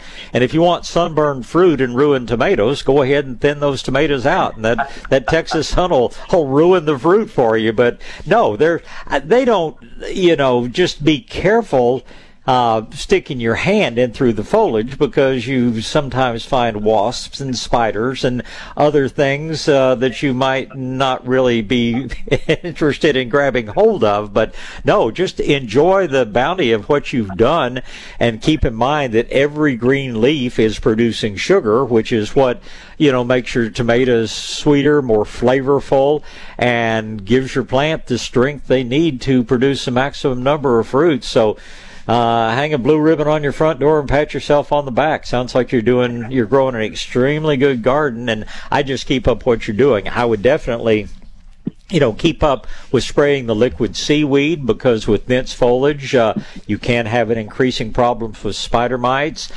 Sometimes if you get a problem with the leaf-footed bugs or some of those, it's harder to identify that you have a problem, and even tomato worms, those big old hornworms, sometimes the same way. They're harder to spot when you have dense foliage. But thinning, no, that's not in my gardening techniques for South Texas. All right, well, I'm glad to know that. I've got a few limbs now coming off way down at the bottom. Mm-hmm. Not many, but a few that are getting a little of that rust on them. Sure. I might just go through and pinch off some leaves if it's anything that, a little bit of that is normal, where you, as the leaves just age. But if you're getting any yellowing along with the spots, that can be what we call early blight. I'd pinch off the leaves you see it on. I'd spray with some corn water tea. But new growth coming out at the base is not a problem. That new growth can produce tomatoes just as well as a big growth can. Now, the cherry tomatoes are going to go on producing all summer for you. Your bigger fruited varieties are going to slow down on production once the nights get hot. But at this point, I'm just going to tell you, keep on doing what you're doing. It sounds like you're doing very well. Sounds good, Bob. And I got one more. I just need a reminder. I've heard you mention it a bunch of times about I've got these huge squash plants, but they just over the last week or so exploded. Mm-hmm. And all I've got is one of those turkey-basted needles. Uh-huh. And I was wondering about, should I put that BT in the main trunk, or do I got to hit every? Oh, no, I don't have to hit every single. No, the squash vine borer moth typically lays its eggs within the first foot of stem, and you don't even know those worms are in there until the whole vine just suddenly crashes. So move about 8 or 10 inches out from where the vine comes out of the ground. Inject your BT at that point. Your crooknecks and straightnecks have a hollow stem, and using your baster, you can spray that way up into the stem. The more solid stems, like the zucchinis, you might want to move back and forth, maybe the first couple of 2 feet of stem, and just make a what a doctor would call a little sub-Q or subcutaneous injection in there, and that's going to be the best thing you can do to protect from the squash vine borers. And on the BT, get the liquid concentrate. I put about between a teaspoon and a tablespoon in a cup of water, so I like making it a little bit stronger, but it's harmless to use, harmless to people and pets, so if you overdo it a little bit, it's not going to hurt anything. Okay, that's what I was going to ask you about, the quantity that I should be injecting. Yeah, I always figure somewhere between, say 5 to 10 cc's, and a lot of squash varieties, the stems are fairly hollow, and it's easy to get lots in. Some varieties, the stems are a little bit more dense, in which case I prefer to put, you know, a smaller amount, maybe one cc, just up and down the stem several places. I've got a whole bunch of that patty squash. Yeah, patty pan or bush scallop, as they call. I haven't grown that the past couple of years, so I can't really tell you how hollow or solid that stem is. You'll know very quickly when you put that baster in. All right. Well, that's all I got to do this morning. Then I don't have to prune tomatoes. Oh no, no, get out and plant if you. Well, if you're looking for one thing to do, get out and plant some okra, so you'll be ready to make gumbo and that great combination of tomatoes and okra and things like that. And it's just now time to plant okra. So if you're looking for something additional to do, that's what I'd recommend for today. All right, Bob. Well, I appreciate your time and appreciate your show. Well, thank you, sir. I appreciate your call this morning, and we'll talk again. Let me talk about Rhonda's Nature's Way for a minute, and then we'll come back and visit. I understand we've got Chris back on the line, but right now, what a pleasure it is to talk about a lady and her staff who really, really have improved the lives of so many people in this area. And it's just, Rhonda's Nature's Way is just one of the most incredible places you will ever visit, both for their products, but most importantly for the knowledge that they can share with you. You know, a lot of these problems, and a lot of people go and take prescription meds with all the side effects to correct. Lots of those things have natural solutions, and that's what Rhonda specializes in. And she also specializes in preventing problems before they occur. I take a good immune support formula I get from her. I rely on Rhonda for a lot of different things, and I just have never been disappointed. And as we get into the hot summer months, once again, if you spend as much time as I do outside, you're going to sweat. And if you're sweating, you really need to replace that fluid and replace those electrolytes. I don't like doing it with a sugary sports drink. I love a product called Ultima that I get from Rhonda. It's just a little package, a little powder you mix with water. It tastes wonderful. There are about 10 different flavors, and it gives you everything you need in the way of electrolytes without all those calories from sugar. I could go on and on. Rhonda also does reflexology. She does beamer light therapy and red light therapy, and just, it's a great place to visit to maintain your health, to feel better if you have problems, without a lot of pharmaceutical medication. Find out what I'm talking about. Go see her. Today would be a great day. Not tomorrow. She's always closed on Sunday, but Monday through Saturday, Rhonda's Nature's Way is open and ready to help you. They're over in the shopping center at the corner of I-10 and Callahan, kind of across the parking lot from Sprouts. Not a big store, but once you get in, you'll be amazed at what all she has, and again, most amazed at the knowledge that Rhonda and her staff have to help you. That's Rhonda's Nature's Way. South Texas Gardening with Bob Webster, News Talk 550 KTSA and FM 1071. All right, back to gardening, and getting a little close to our visit with the Dirt Doctor. We're going to talk to Chris and maybe have time to squeeze James in there. But Chris, glad you got your connection back. We had talked. You've got a row of crepe myrtles, some of them single trunk, some of them multi-trunk, and about 15 to 25 feet tall. Take me on from there. Okay, so these not every other one is multi-trunk, and okay. So, the single trunks are anywhere from 6 to 10 inch diameter. Okay.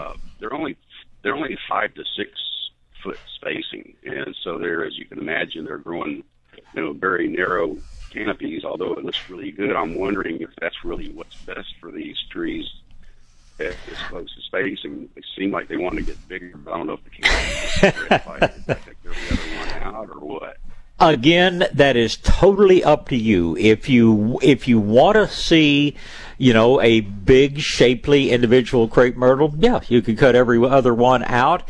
If you want to have more of a hedge with lots of color to it, you just leave them. Most people, I won't say most people, many people ruin the shape of their crepe myrtles pruning improperly, and basically you don't have to prune them at all if you chose, or if whoever planted them chose, a variety that's an appropriate size. I get lots and lots of people that, you know, they wanted a 6-foot plant, but they planted a 25-foot variety, and then we have to go into all about how to prune. But with a crepe myrtle, the single most important thing you do is be sure that the root flare is exposed.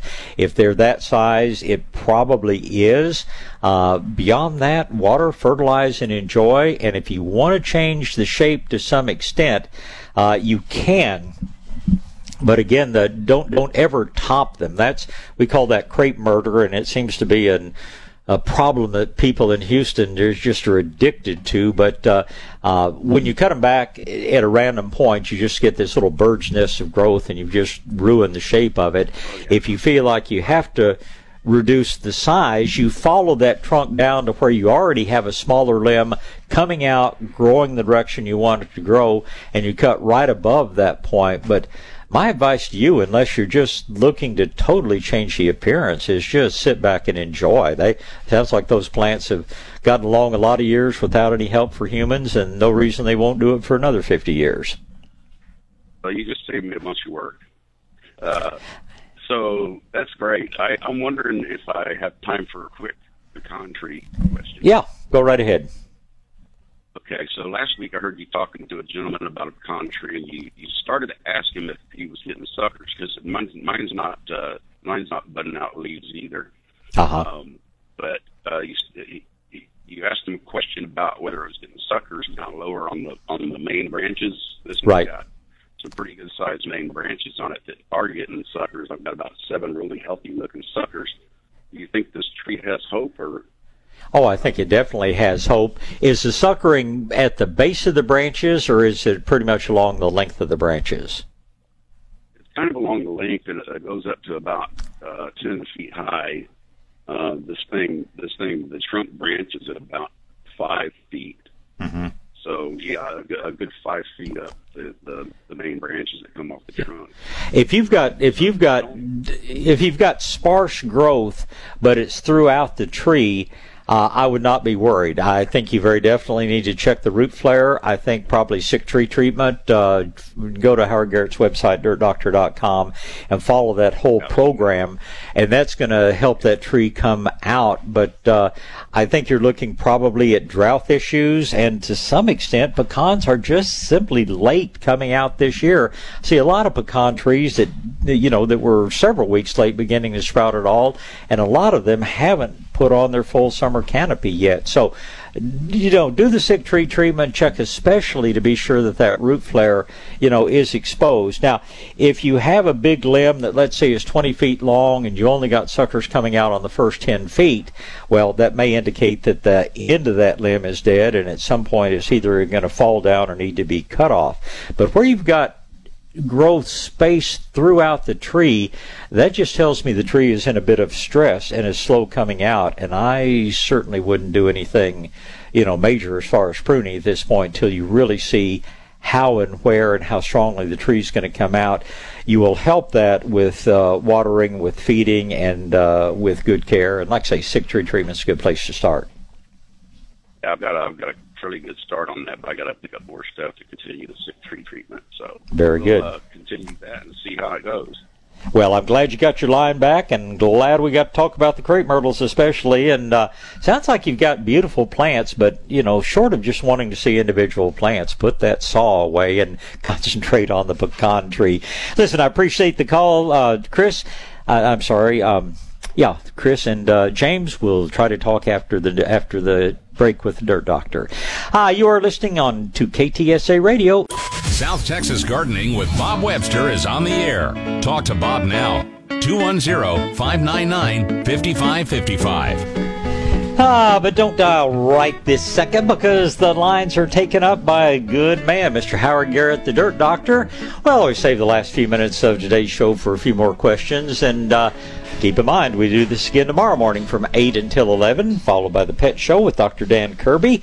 Right now, we get to talk to the Plant Doctor. Well, I guess we could say that. The Dirt Doctor, Mr. Howard Garrett. Good morning, Howard. Good morning. Hope this line's okay. A little staticky on my end here. It sounds okay. Sounds pretty 90% good here, and sometimes with the phone lines, that's the best you can hope for. All right, good. It's a beautiful morning in South Texas. Is it the same up in the Metroplex?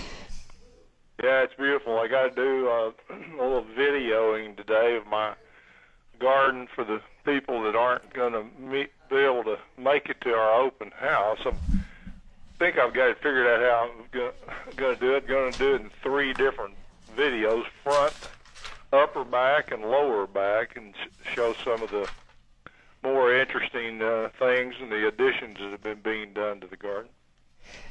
Well, that sounds like fun. Are you going to post this on DirtDoctor.com after the? I believe the event's what, the 26th of this month. Yeah, it'll be for the members first. The ones that can't come. It's going to be the 26th of this month. It's Friday, I think. But then we'll put it on the website for everybody after that. It's looking pretty good right now. Some of the things that are in bloom right now probably won't be in bloom then, so it might be good for everybody to see it. Yeah, that's fun. Yep.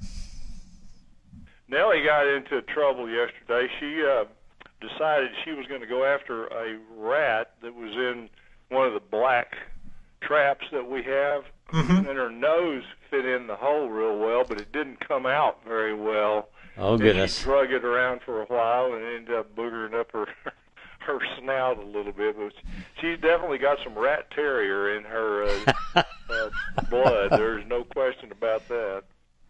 Oh, wow. Well, she is a character between her tree climbing and that's fun though, you know. She's a character just as Tater is, and I don't care how many dogs you have or have had, every one of them is an individual, and you've got two characters in your family right now. Yeah, usually ours are mutts. We've had some purebreds as well in the past, but most of our dogs have been the Heinz 57 variety, and I think that's my favorite. It's always fun to try to guess what the mix is, and then we sometimes get them tested so we find out, and usually the guess is not too close. Well, I think they are undoubtedly, especially the adopted ones, are the most grateful dogs you will ever find. They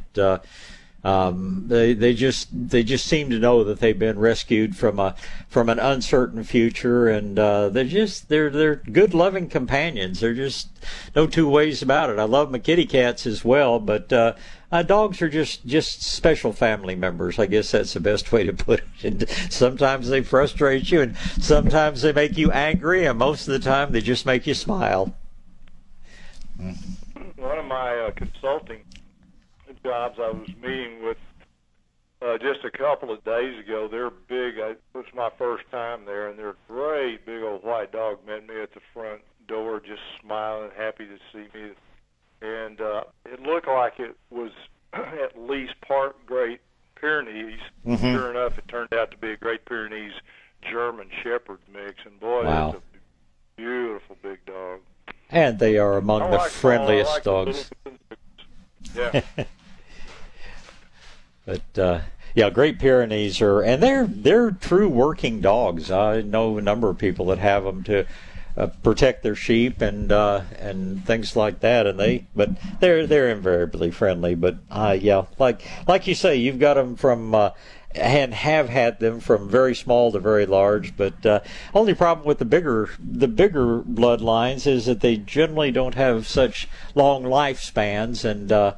I like a dog that's going to live 15 or 20 years.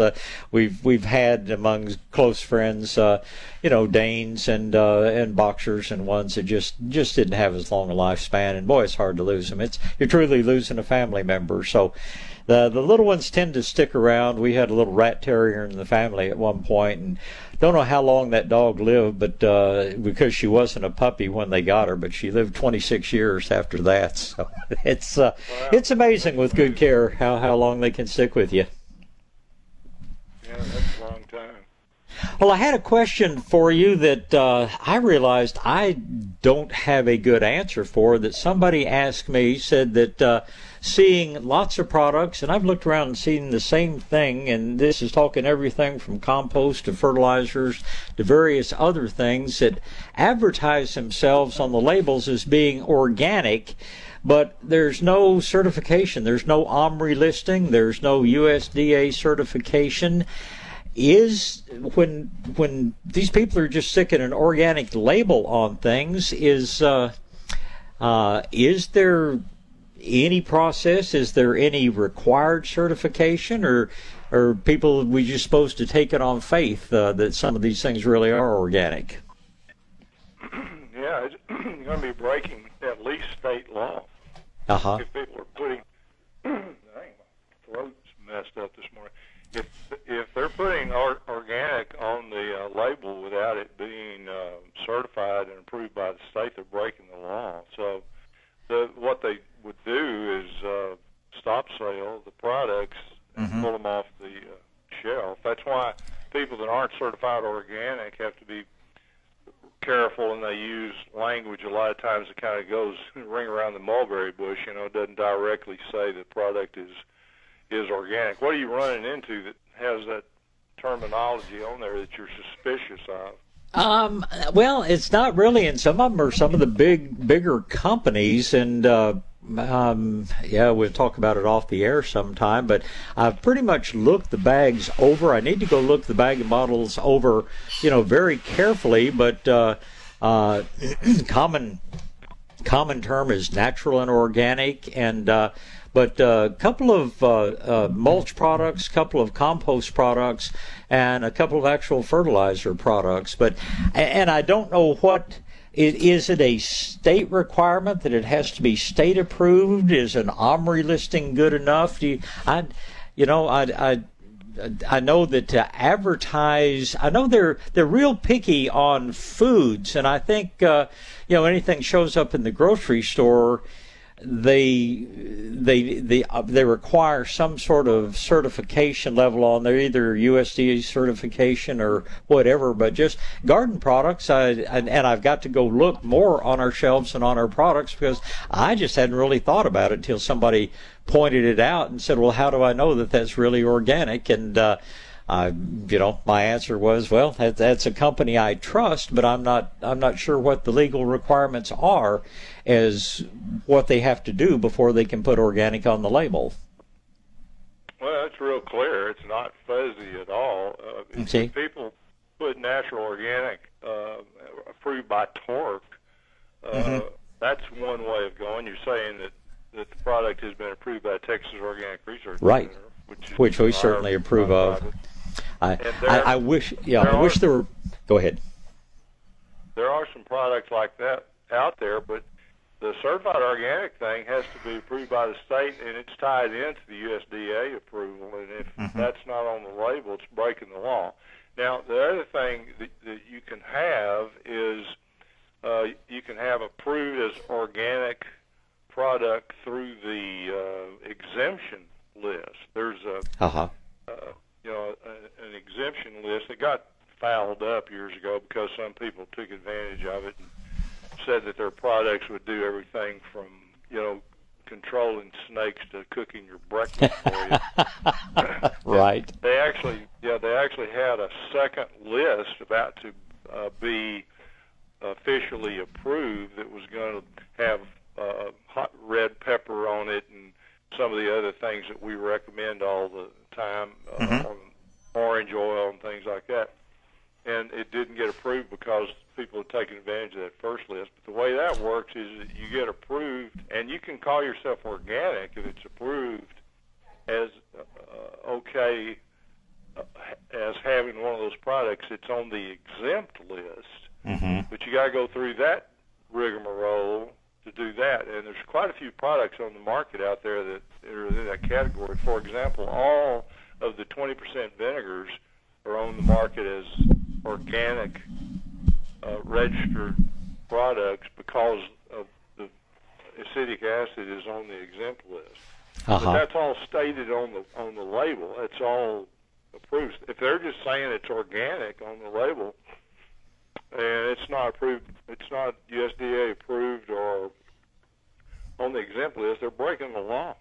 Yeah, I need to do some more research and find out, and I need to get back with my customer that was asking the question, because I was really surprised, and I guess I should have looked a little bit more carefully. And but I thought that was a good question, and that does clarify it. I you know, you and I both spent a brief time on the organic board, and that turned out to be less than satisfying in a number of ways. So that was useless. Some of the things that you and I recommend all the time, though, are not. Maybe this is where the confusion is coming in. They're not legally certified organic. There's a bunch of stuff that I recommend that's not, you know, officially organic. Maybe that's where the confusion is coming in. Maybe so.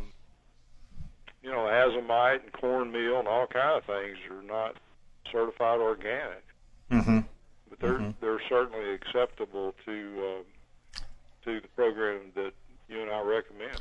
Oh yeah, and things like garlic sprays, things like liquid seaweed, things that are not likely to. Now, cornmeal's another thing, because you know, I wish that there were good sources of non-genetically modified corn, but where we're looking for basically the trichoderma that it grows, I'm not sure if we said, okay, we have to be 100% certain there's no modified corn in there. We wouldn't have a lot of corn to be able to choose from out there. So I guess there are a lot of things that are acceptable, but it just comes down to whether they can legally say that they are organic. But you know, I can't think of any problem with things like azomite, with things, of course, green sand. I guess there's an issue sometimes of a little bit of contamination with arsenic and things like that, but it just brought up an interesting question. And anyway, I appreciate the clarification on that, and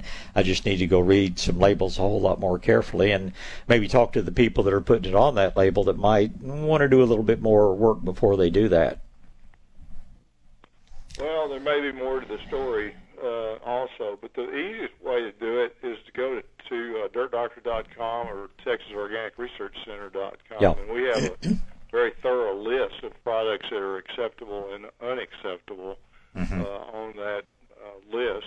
Green sand, for example, every green sand product that's on the market has arsenic and lead and other heavy metals in it. It's just a matter of whether they're there at background levels and not a problem, or they're a little high. And there have been some problems with that in the past. You're kind of buyer beware about some of the natural materials, you know, the rock minerals and some of those kind of things. And what you said a minute ago about cornmeal,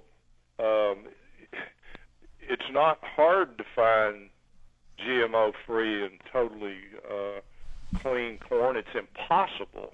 People that are honest about cornmeal will tell you that. Now, if you buy some of the grocery store cornmeal that's sold in much smaller quantities and everything, and it says GMO free and totally organic, that's about the closest you can come to making sure that it's totally clean. But you're going to pay way more money than if you buy one of the cornmeal things that we use, you know, in 40 or 50 pound bags that are agricultural type products. And of course, it'd be nice if we could all grow our own, but I just can't maintain that big a garden anymore. I've got too much else going on, and but things you're going to eat, it's fun to grow a little bit of your own sweet corn, but that is so true. and anyway, the whole cornmeal story is an interesting thing, and I don't know what the latest is. I heard that there was a court case where Monsanto had gone to a corn farmer and said, you know, hey, you know, my pollen has drifted over onto your crop, and therefore I own your seed. And the guy turned around and sued Monsanto for trespass. And last I heard, the farmer had won that case. Now, whether it's on appeal or what, I don't know. But so many things I wish I had time to look up and follow up on. And there are a few good things that have happened out there. But as far as the genetic modification, that's one thing that I have to say I'm seeing more and more of, is that little butterfly that, with the GMO project approval on it. And I sure look for that in the grocery store whenever I'm shopping. Well, it'd be interesting to look into that, because I'm not sure that is a foolproof thing either. Uh-huh. The cornmeal people have told me that it's just out there so ubiquitously that it can't be controlled. For example, you can go and buy organic corn seed and plant your own, like you suggested there, so that you think you would have perfectly clean corn crop in your garden. That won't guarantee it either. That's true. That corn seed that you bought might have it contaminated in there. Yeah. And the corn industry people have told me that, admitted to me that it's just impossible at this point to control. And unfortunately, it's the same with some of the other crops. But here's the good news, and this is really the only thing that's important.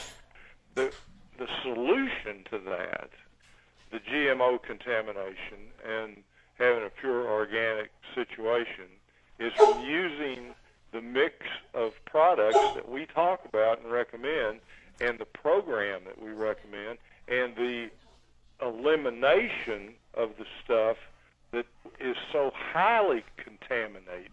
Yeah. The synthetic fertilizers and toxic pesticides, and that process that we recommend, and what's created by the furious biological explosion in the soil and on the plants, in the sap of the plants and everything, neutralizes all that GMO and other contamination that might be there.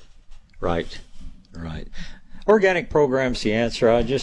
I'm encouraged by how many people have made the conversion to being fully organic, and I'm discouraged. I walked into Tractor Supply to get some cattle feed and watch these people just going out with their certain big name weed and feed turf builder products and things like that, just with carts piled full of it. And you just want to say, do you really know what you're doing to your pets, your kids, your grandkids when you're putting that stuff on your yard? But I don't know, I feel like we have an ever increasing impact, but there's still a lot of bad stuff out there.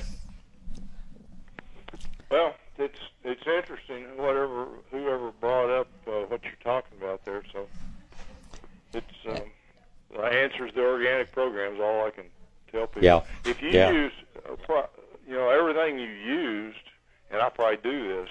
If everything you use in your garden does not say it's certified organic, that doesn't mean that you're not, a really clean, natural, organic.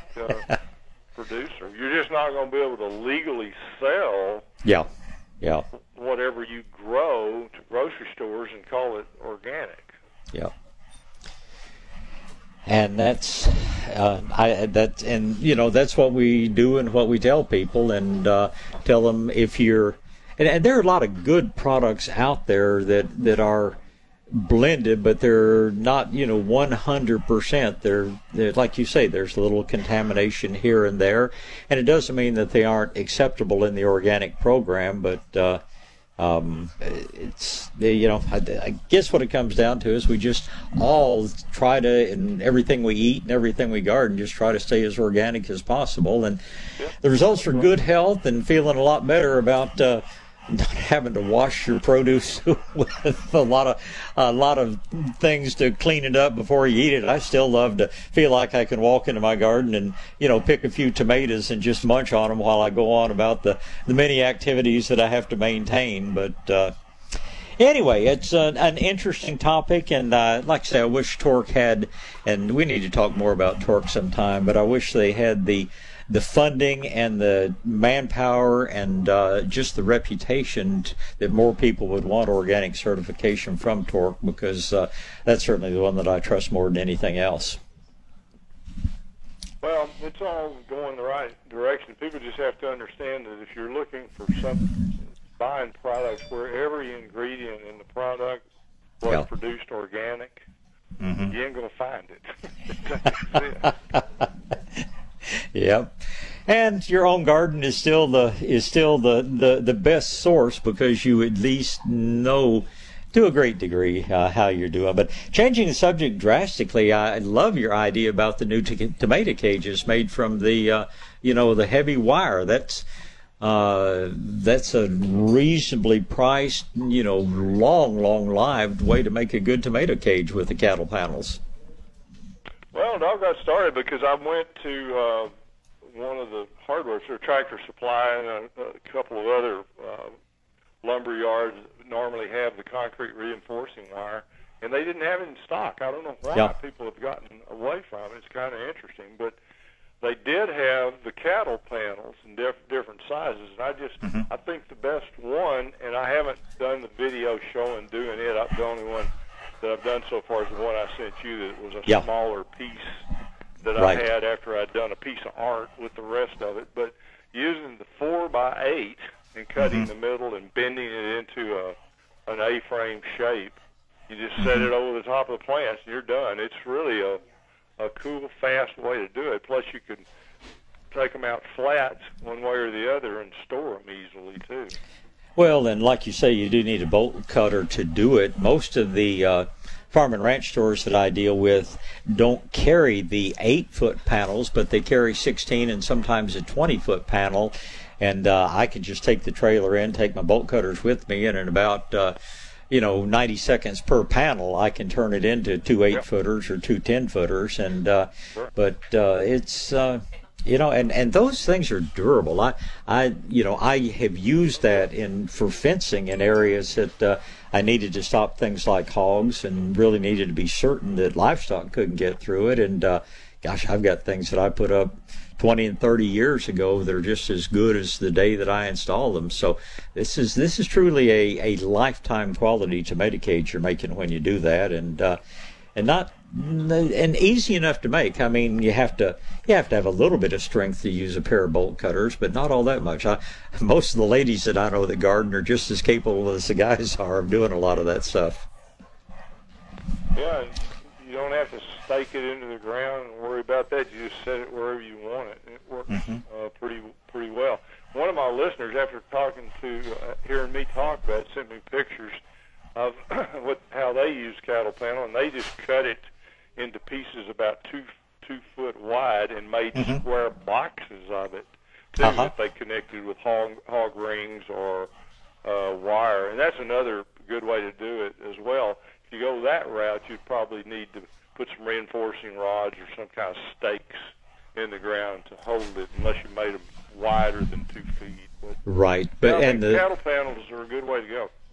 And the other thing about using your hog rings to do that is you can fold them up if you don't have room to store them, in the large form, so to speak. In fact, I think old Malcolm Beck was the first one that I saw do that, and he made some that really flattened out pretty well. But and people should be aware that when you go to a farm and ranch store, that you can actually get different weights and.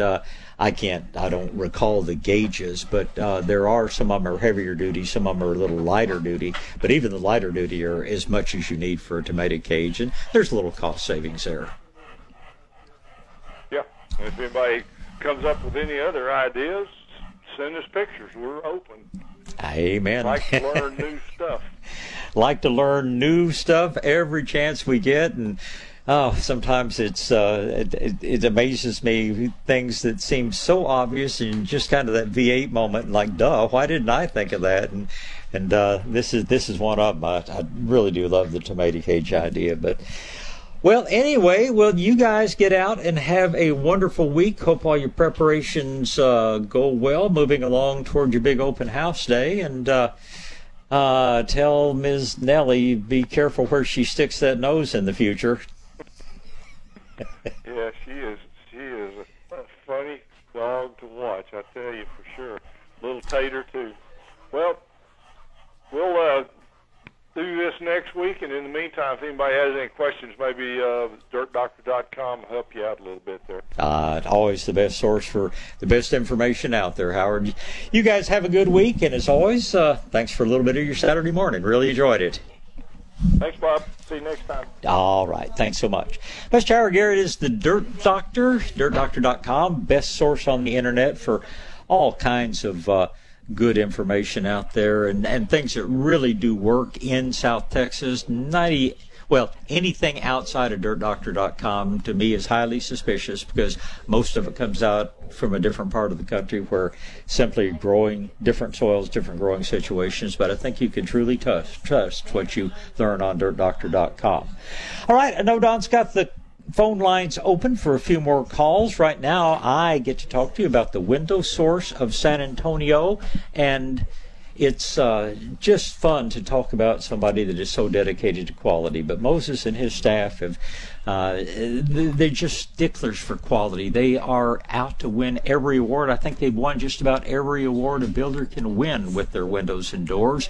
Most of them come from right here in Texas, and again, another thing that sets them apart is their warranty. And, of course, you know, they couldn't give you such a good warranty if their workmanship wasn't fantastic. But if you are doing anything out there and people tell you, oh, yeah, we've got a lifetime warranty, be sure and read that warranty and see what all it covers. Because most windows and things you'll find, well, it didn't cover labor. Well, it didn't cover glass breakage. Well, when you deal with the Window Source of San Antonio, those things are covered. They have a true warranty that covers just about anything that can go wrong. And other than a hailstorm, I can tell you there's not much that's going to go wrong. Their showroom is located over in Southwest San Antonio. They welcome you to visit, and they're happy to answer your questions, and they're proud of their work. I mean, the owner has over 10 years experience, over 5 years owning his own company. As I said, they've won just about every award they can win, and they're out to help you with an award-winning installation on your property. Even thinking about windows and doors, it's a big investment. Get more than one bid, but be sure you include the Window Source in San Antonio in your bidding process. Like to learn more? Give them a call, 210-879-4433, 210-879-4433. South Texas Gardening with Bob Webster is on the air. News Talk 550 KTSA and FM 1071.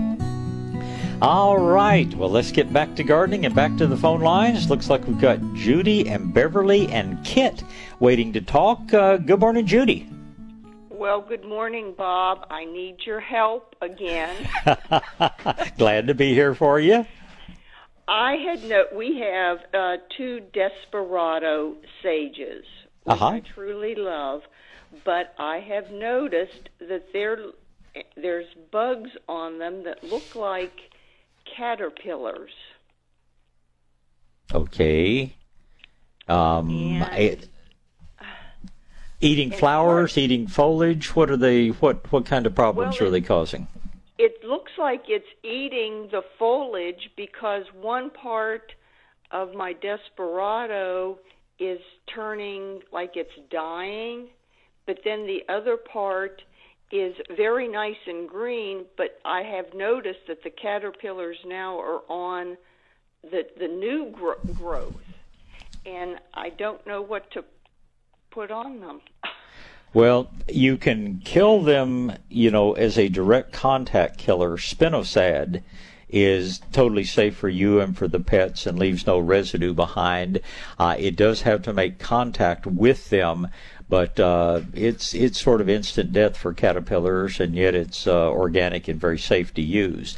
The other option to both kill and prevent is one of the BT products, and of course BT stands for Bacillus thuringiensis, not the BTI. That's strictly for mosquito larvae and gnats and things, but regular BT products remain on the foliage and remain effective for some time. We're always very careful to only spray in very limited areas because BT doesn't distinguish between good caterpillars and bad caterpillars, and if we got carried away, would be harming a lot of our butterfly populations and all. But the things that tend to eat the foliage on Desperado sage and other things like that are not really from a flying creature that we necessarily want to protect. So if you want to get some BT mix up and spray just in a limited area. I think it's fine. If you'll add maybe a teaspoon of molasses per gallon of spray, you'll make it maybe 20 or 30 times more effective. That was told to me by one of the biggest producers of BT out there, and I don't know why more containers don't say that, but you would mix according to the directions on the label, maybe a teaspoon, like I say, of molasses per gallon of spray, and just spray the foliage, and it should take care of any caterpillar problems you have. Okay. Now, when I'm fairly new here, so I'm not sure. How do you spell this spinosad? It's S as in Sam, P-I-N-O-S-A-D.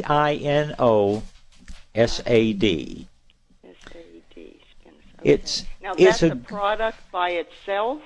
That is the active ingredient in there. It's sold under different brand names.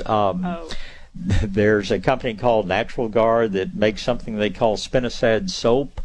There's a company with a weird name. They sell a product they call Captain Jack's Dead Bug, and that's straight spinosad, but all of them will tell you in pretty big letters what the active ingredient is in there. But spinosad is safe enough that we actually give it to puppy dogs in oral form for flea control. So if it's safe enough for my dog, then I'm probably going to feel like it's okay in my garden, because I'm very picky about what I would let my animals have. Uh-huh. Now, so I would either use something that has spinosad in it, mm-hmm. or another product that would have the DT product in it? B as in boy, as in Bacillus. BT. Yeah, the spinosad is a direct killer. It gets on the caterpillar and kills the caterpillar. The BT products, BT acts as a stomach poison. It stays on the leaf, and a caterpillar takes even a single bite out of the leaf, consumes the bacteria, and dies within a few days. Mm-hmm.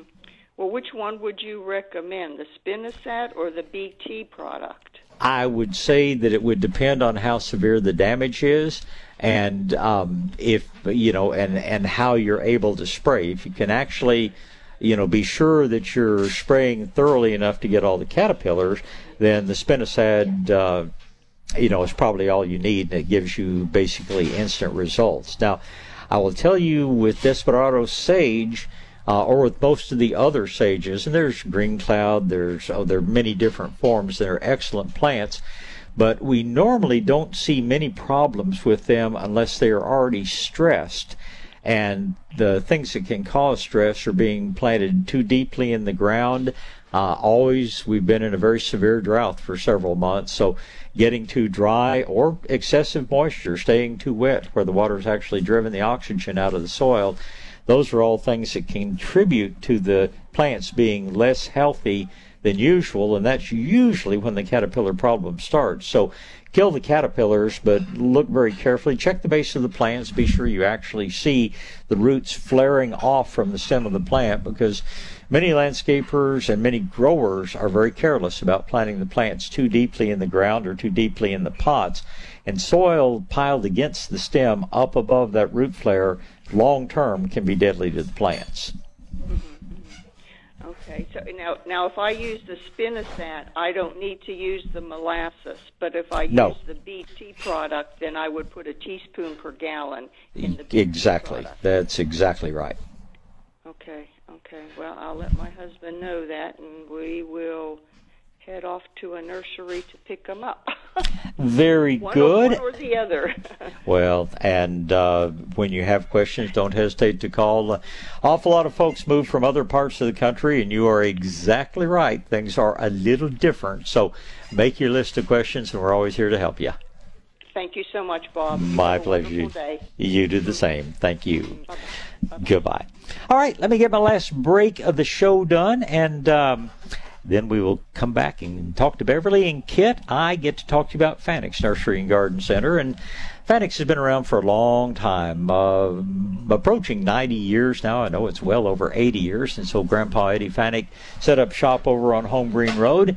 And that 10 or 12 acres today is right where Fanix is, and operated by the third and fourth generations of the family. They know plants, and they have a lot of quality quality merchandise out there. A few of the things they wanted me to mention was that they do have certified sweet potato varieties in now, and now it's getting pretty close to being warm enough to plant your sweet potatoes. And again, they've got certified plants in. If you're a fan of plumeria, frangipangi, they've just gotten a new shipment from one of the bigger companies out there. They have lots of different crepe myrtles. They have lots of different roses still in bloom. CPS Energy has a new program called Mow Down Smog, which will help you with lithium-ion battery-powered outdoor equipment, such as the Ego line that Fanix carries. There's lots of good reasons to get over and see them. They're open 7 days a week to serve you. You can always check out upcoming events like their Big Tomato Contest, which I think is scheduled for like the 10th of June. But if you want to see all about those things, just go to the website, which is Fanick, F-A-N-I-C-K, FanickNursery.com. South Texas Gardening with Bob Webster, News Talk 550, KTSA, and FM 1071. All right, back to gardening. About 6 minutes left in the show, and that should be just about enough time to talk to Beverly and Kit. Beverly's up first. Good morning, Beverly. Good morning, Bob. I greatly enjoy your show and thank you. Your nursery, Shades of Green. I have a two-part question, kind of a little bit from the last caller about the spinosad. I did want to ask you a little bit more about that, okay? Especially for dogs, because that would be really helpful. But my main question calling is about what is the best yard grass for shade and sun in the hill country, like in the Bernie area, that doesn't require too much water, like the yard grass. Okay. And then ways to make that grass inhospitable to fleas, so that especially this time of year. So we've only got 30 minutes or so of material that we could talk about here. But first of all, on the product for your dogs, it's called Comfortis, C-O-M-F-O-R-T-I-S, and you should get it from your veterinarian. But it is safe as a flea control product, as long as your dog isn't subject to seizures or has had seizuring problems. But if you want to know more about that, call tomorrow between 11 and 12 when you can talk to Dr. Kirby about it directly. But it is a safe product, and a lot of people use it. Grass in the hill country is, there just is no grass that doesn't have to be watered initially, at least to get it started. And to maintain it, Bermuda is the grass that you can stop watering and it will go brown but won't die, as long as it doesn't go for several months without water. But it is a grass. It's what I have in my yard, and I, believe me, have plenty of weed problems and all. But I can't water. I have a well, and I choose to use my well water for greenhouse and other things. But Bermuda is probably your toughest grass where you want to maintain, in effect, a manicured lawn. The densest and thickest form of Bermuda grass would be one of the TIFF, T-I-F-F varieties. The TIFF varieties, unfortunately, are not planted from seed. They are planted from existing pieces of sod. But that's what's used on golf greens and tee boxes and things like that. So it's very tough, stands up to foot traffic very well. Little dogs are no problem. Big dogs are going to wear down anything you plant. But the thing about Bermudas is they do require pretty much full sun. Common Bermuda is less expensive because it can be planted from seed, and you have to use a good deal of water to get it established and growing. But once it's established, it's probably the toughest thing out there. Grasses for the shade. There's nothing that is going to be, totally maintenance-free. The two varieties of St. Augustine, one of them's called Palmetto, the other's called Del Mar, are truly the only real lawn turf type grasses that will do in the shade. And I don't object to them. I just think most people have too much grass. But if you have a limited area in the shade, nice thing about St. Augustine grasses is they don't get chiggers. They are evergreen for the most part, unless we have a really cold winter, but you do have to keep watering. You can't stop watering or they will die. They are planted from existing pieces of sod. Now, if you're not concerned about having a manicured lawn, then you can go with some of the native grasses, which will give you, you know, a nice look, but they're not something you're going to be out mowing and turning it into just, you know, a park-like atmosphere, if that is a good way to put it. Does that help? Yes, that's great. Okay, well, thank you so much. I enjoy your show. I will look forward to a longer visit at another time, but let's get Kit in here before the show's over. Good morning, Kit. Hi, Kit. Good morning, Bob. Three quick questions. Good morning. Three quick questions for you. The first one I think you already answered. I can put my sweet potato slips in the ground now, right? Correct. You certainly can. Okay. All right. And then some of my sweet potatoes I put in, they're starting to get flowers at the top. Is it time to start pulling them out of the ground? It's time that you certainly can start, you know, harvesting some. I would tend to just probe around the ground with a finger around the base of the plants and harvest some to enjoy. The plants, the bigger potatoes that are directly underneath the plant, are going to continue growing and increasing in size. They don't really ripen, but you can leave them in the ground until the plants actually turn brown and start to fall over. But if they're up to flowering size, I'm sure you're going to find some little golf ball-sized potatoes that you can locate with your index finger, and they sure do taste good. Okay, and then how do I store the potatoes once I pull them out of the ground? Just don't wash them, brush them dry, and just keep them in a cool, dry place. Try not to pile one on top of another. If you have like a shelf system, or I have some old Coke crates, you know, that are largely open is what I store mine in. Okay. And then onions, the same thing. The tops are starting to turn over, so they're ready to be pulled. If the tops are discoloring, they're ready to pull. If they're still green, you can leave them. Store them exactly like potatoes. And I've got to go.